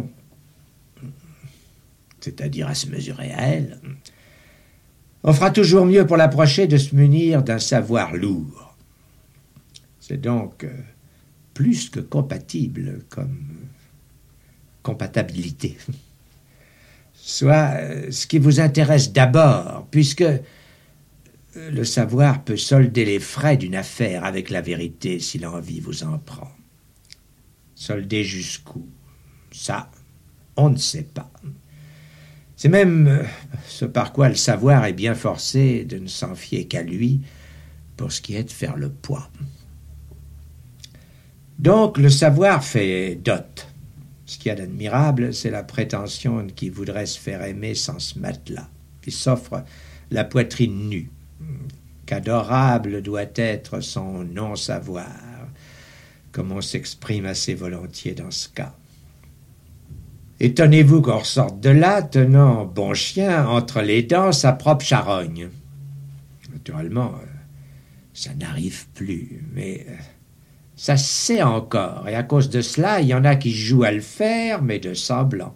Vous voyez, tout ce qui trafique à partir de ce que savoir et vérité soient incompatibles. Je ne pense à ça que parce que c'est, c'est à l'heure qu'on a, je crois, imaginé pour en justifier un amoc fait à mon égard. Posons qu'une personne qui se plaindrait d'être mordue par la vérité savourait comme une foutue psychanalyste. Très précisément, je n'ai articulé la topologie qui met frontière entre vérité et savoir, qu'à montrer que cette frontière est partout et ne fixe de domaine qu'à ce qu'on se mette à aimer son au-delà. Les voix des psychanalystes restent préservées assez pour que l'expérience propre à les éclairer n'en soit encore qu'au programme. C'est pourquoi je prendrai le départ, d'où chacun fait de son abord étranglement. Exemplaire d'être exempté de l'expérience. N'est-il pas étonnant que de la formule à quoi depuis plus d'une décade j'ai donné essor, celle dite du sujet supposé savoir, pour rendre raison du transfert, personne, et même au cours de cette année où la chose s'étalait au tableau, plus évidente que la case y fut inscrite séparément de la bille à la remplir, personne, dis-je, n'en a avancé la question. Est-ce supposé qu'il est sujet savoir la vérité? Vous apercevez-vous où ça va? N'y pensez pas surtout, vous risqueriez de tuer le transfert. Car euh, du savoir dans le transfert fait le sujet, il s'avère à mesure que la sujettie travaille, qu'il n'était qu'un savoir y faire avec la vérité. Personne ne rêve que le psychanalyste est marié avec la vérité. C'est même pour ça que son épouse fait grelot, son épouse réelle. Certes, à ne pas trop remuer, mais qu'il faut là comme un barrage. Barrage à quoi? À la supposition qui serait le comble de ce qui ferait le psychanalyste fiancé à la vérité. C'est qu'à la vérité, avec la vérité, il n'y a pas de rapport d'amour possible, ni de mariage, ni d'union libre, il n'y en a qu'un de sûr, si vous voulez euh, qu'elle vous ait bien la castration, la vôtre bien entendu, et d'elle pas de pitié. Savoir que c'est comme ça n'empêche pas que ça arrive, et bien sûr encore moins qu'on l'évite. Mais on l'oublie quand on l'évite, alors que quand c'est arrivé, on ne le sait pas moins. C'est, me semble-t-il, le comble de la compatibilité. On grincerait des dents à n'en pas faire de la comblatibilité, pour qu'un bruit de vol vous en revienne, et qui fait battre est proprement patibulaire. C'est que de la vérité, on n'a pas tout à apprendre. Un bout suffit. Ce qui s'exprime, vu la structure, par en savoir un bout. Là-dessus, j'ai su conduire certains, et je m'étonne d'en dire autant à la radio. C'est qu'ici, euh, ceux qui m'écoutent n'ont pas à entendre ce que je dis, euh, l'obstacle de m'entendre. Ou m'apparaît que cet obstacle tient à qu'ailleurs j'ai à le calculer. Or, je ne suis pas ici à former le psychanalyste, mais à répondre à vos questions, ceci qui les remet à leur place. Sa discipline, à ce qu'il me suive, lui, euh, le psychanalyste, le pénètre de ceci, euh, que le réel n'est pas d'abord pour être su. Comme vérité, c'est bien la digue à dissuader le moindre essai d'idéalisme. Alors, euh, qu'à la méconnaître, cette digue, il prend rang, euh, cet idéalisme, sous les couleurs les plus contraires. Mais ce n'est pas une vérité. C'est la limite de la vérité. Car la vérité se situe de supposer ce qui du réel fait fonction dans le savoir, lequel s'y ajoute au réel. C'est bien en effet de là que le savoir porte le faux à être, et même à être là. Soit d'assain à tassainer jusqu'à ce qu'en perdent le souffle tous les participants de la cérémonie. À vrai dire, ce n'est que du faux à être qu'on se préoccupe en tant que tel de la vérité. Le savoir qui n'est pas faux s'en balance. Il n'y en a qu'un où elle s'avère en surprise, et c'est pourquoi il est considéré comme d'un goût douteux. quand c'est bien de la grâce freudienne qu'il produit quelques pataquès dans le discours. C'est à ce joint au réel que je trouve l'incidence politique où le psychanalyste aurait place s'il en était capable. Là serait l'acte qui met en jeu de quel savoir faire la loi.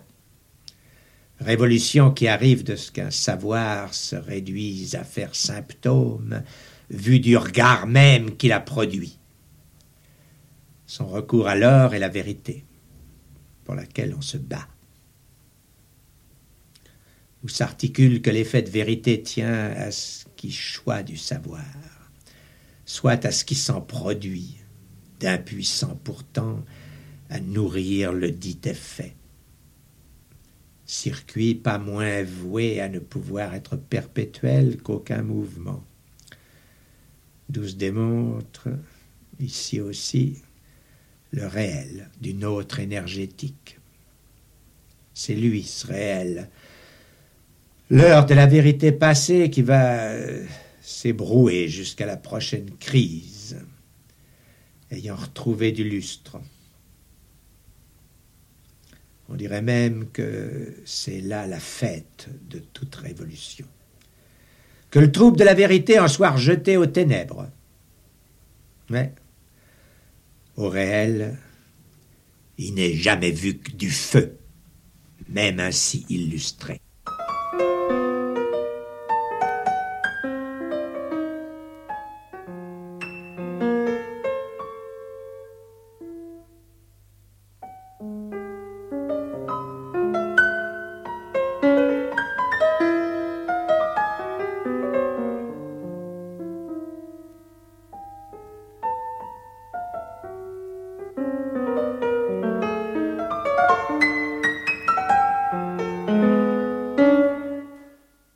L'impuissance n'est pas la guise dont l'impossible serait la vérité, mais ce n'est pas non plus le contraire. Jacques Lacan, impossible et réel. Gouverner, éduquer, psychanalyser, dites-vous, sont trois gageures impossibles à tenir. Pourtant, cette perpétuelle contestation de tout discours, et notamment du sien, il faut bien que le psychanalyste s'y accroche il s'accroche à un savoir, le savoir analytique, que par définition il conteste. Comment résolvez-vous ou pas cette contradiction? Statut de l'impossible, l'impossible, c'est le réel. Pardon, c'est de cette question encore, Jonathan, la réponse qu'à la rhabillée de mains. Gouverner, éduquer, psychanalyser, s'engagure, en effet, mais qu'à dire impossible on ne tient là que de les assurer prématurément d'être réels. Le moins qu'on puisse leur imposer, c'est d'en faire la preuve. Ce n'est pas là contester ce que vous appelez leur discours. Pourquoi le psychanalyste en aurait-il au reste le privilège s'il ne se trouvait les agencer du pas, le même qu'il reçoit du réel, à pousser le sien? Notons que ce pas, il l'établit de l'acte même dont il l'avance et que c'est au réel dont ce pas fait fonction qu'il soumet les discours qu'il met au pas de la synchronie du dit. S'installant du pas qu'il produit, cette synchronie n'a d'origine que de son émergence. Elle limite le nombre des discours qu'elle assujettit. Comme j'ai fait au plus court, de les structurer au nombre de quatre d'une révolution non permutative en leur position de quatre termes, le pas de réel qui s'en soutient étant dès lors univoque dans son progrès comme dans sa régression. Le caractère opératoire de ce pas est qu'une disjonction y la synchronie entre des termes chaque fois différents justement de ce qu'elle soit fixe. À la vérité, là, n'alise à faire de son nom ce qui dans le proverbe que vous agitez après Freud s'appelle guérir et qui fait rire trop gaiement. Gouverner, éduquer, guérir donc, qui sait, par l'analyse, la quatrième à y rabattre diffère figures de Lisette, c'est le discours de l'hystérique. Mais quoi? L'impossibilité des deux derniers s'en proposerait-elle sous le mode d'alibi des premiers? Ou bien plutôt de les résoudre en impuissance. par l'analyse. L'analyse permettait ce jeu, encore une fois, que l'impossibilité de gouverner ce qu'on ne maîtrise pas, à la traduire en impuissance de la synchronie de nos termes commandèrent au savoir. Pour l'inconscient, c'est coton. Pour l'hystérique, c'est l'impuissance du savoir que provoque son discours à s'animer du désir qui livre en quoi éduquer échoue. Chiasme frappant. Ce n'êtes pas le bon. Sinon à dénoncer d'où les impossibilités se font aise à se proférer en alibi.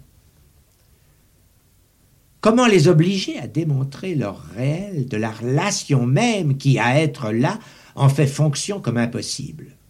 Or, la structure de chaque discours, il nécessite une impuissance définie par la barrière de la jouissance, assez différenciée comme disjonction, toujours la même, de sa production à sa vérité. Dans le discours du maître, c'est le plus de jouir qui ne satisfait le sujet qu'à soutenir la réalité du seul fantasme. Dans le discours universitaire, c'est la béance où s'engouffre le sujet qu'il produit de devoir supposer un auteur au savoir. Ce sont la vérité, mais où se lit encore qu'elles sont pièges à vous fixer sur le chemin d'où le réel en vient au fait car elles ne sont que conséquences du discours qui en provient. Mais ce discours, il a surgi de la bascule où l'inconscient, je l'ai dit, fait dynamique, à le faire fonction en progrès, soit pour le pire, sur le discours qu'il précède d'un certain sens rotatoire. Ainsi le discours du maître trouve sa raison du discours de l'hystérique, à ce faire l'agent du Tout-Puissant, il renonce à répondre comme homme à ce qu'à le solliciter d'être, l'hystérique n'obtenait que de savoir. C'est au savoir de l'esclave qu'il s'en remet dès lors, de produire le plus de jouir dont, à partir du sien, du sien savoir, il n'obtenait pas que la femme fût cause de son désir, je ne dis pas objet d'où s'assure que l'impossibilité de gouverner ne sera serrée dans son réel qu'à travailler régressivement la rigueur d'un développement qui nécessite le manque à jouir à son départ s'il le maintient à sa fin.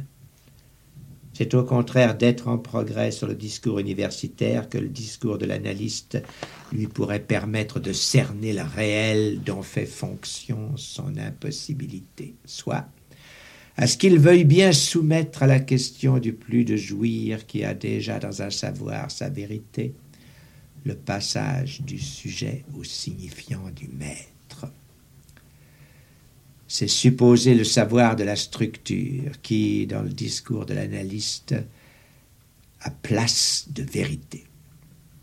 C'est dire de quelle suspicion ce discours doit soutenir tout ce qui se présente à cette place car l'impuissance n'est pas la guise dont l'impossible serait la vérité, mais ce n'est pas non plus le contraire. L'impuissance rendrait service à fixer le regard si la vérité ne s'y voyait pas au point de s'envoyer en l'air. Il faut cesser ces jeux dont la vérité fait les frais dérisoires. Ce n'est qu'à pousser l'impossible en ses retranchements que l'impuissance prend le pouvoir de faire tourner le patient à l'agent. C'est ainsi qu'elle vient en acte en chaque révolution dont la structure est pas à faire pour que l'impuissance change de mode, bien entendu. Rien de plus. Ainsi, le langage fait novation de ce qu'il révèle de la jouissance et surgir le fantasme qu'il réalise un temps. Il n'approche le réel qu'à la mesure du discours qui réduise le dit à faire trou dans son calcul. De tels discours à l'heure actuelle, il n'y a pas d'État.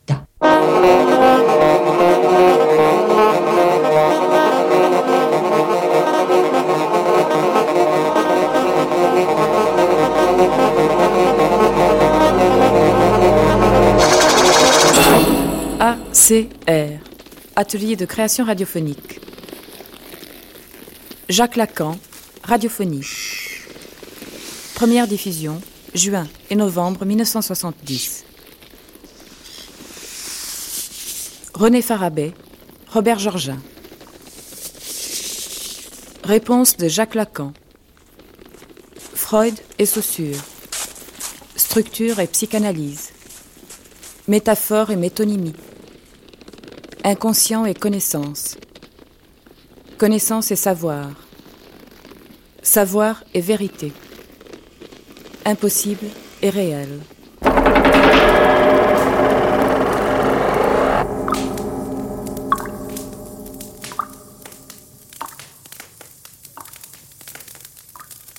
Jacques Lacan, Radiophonie.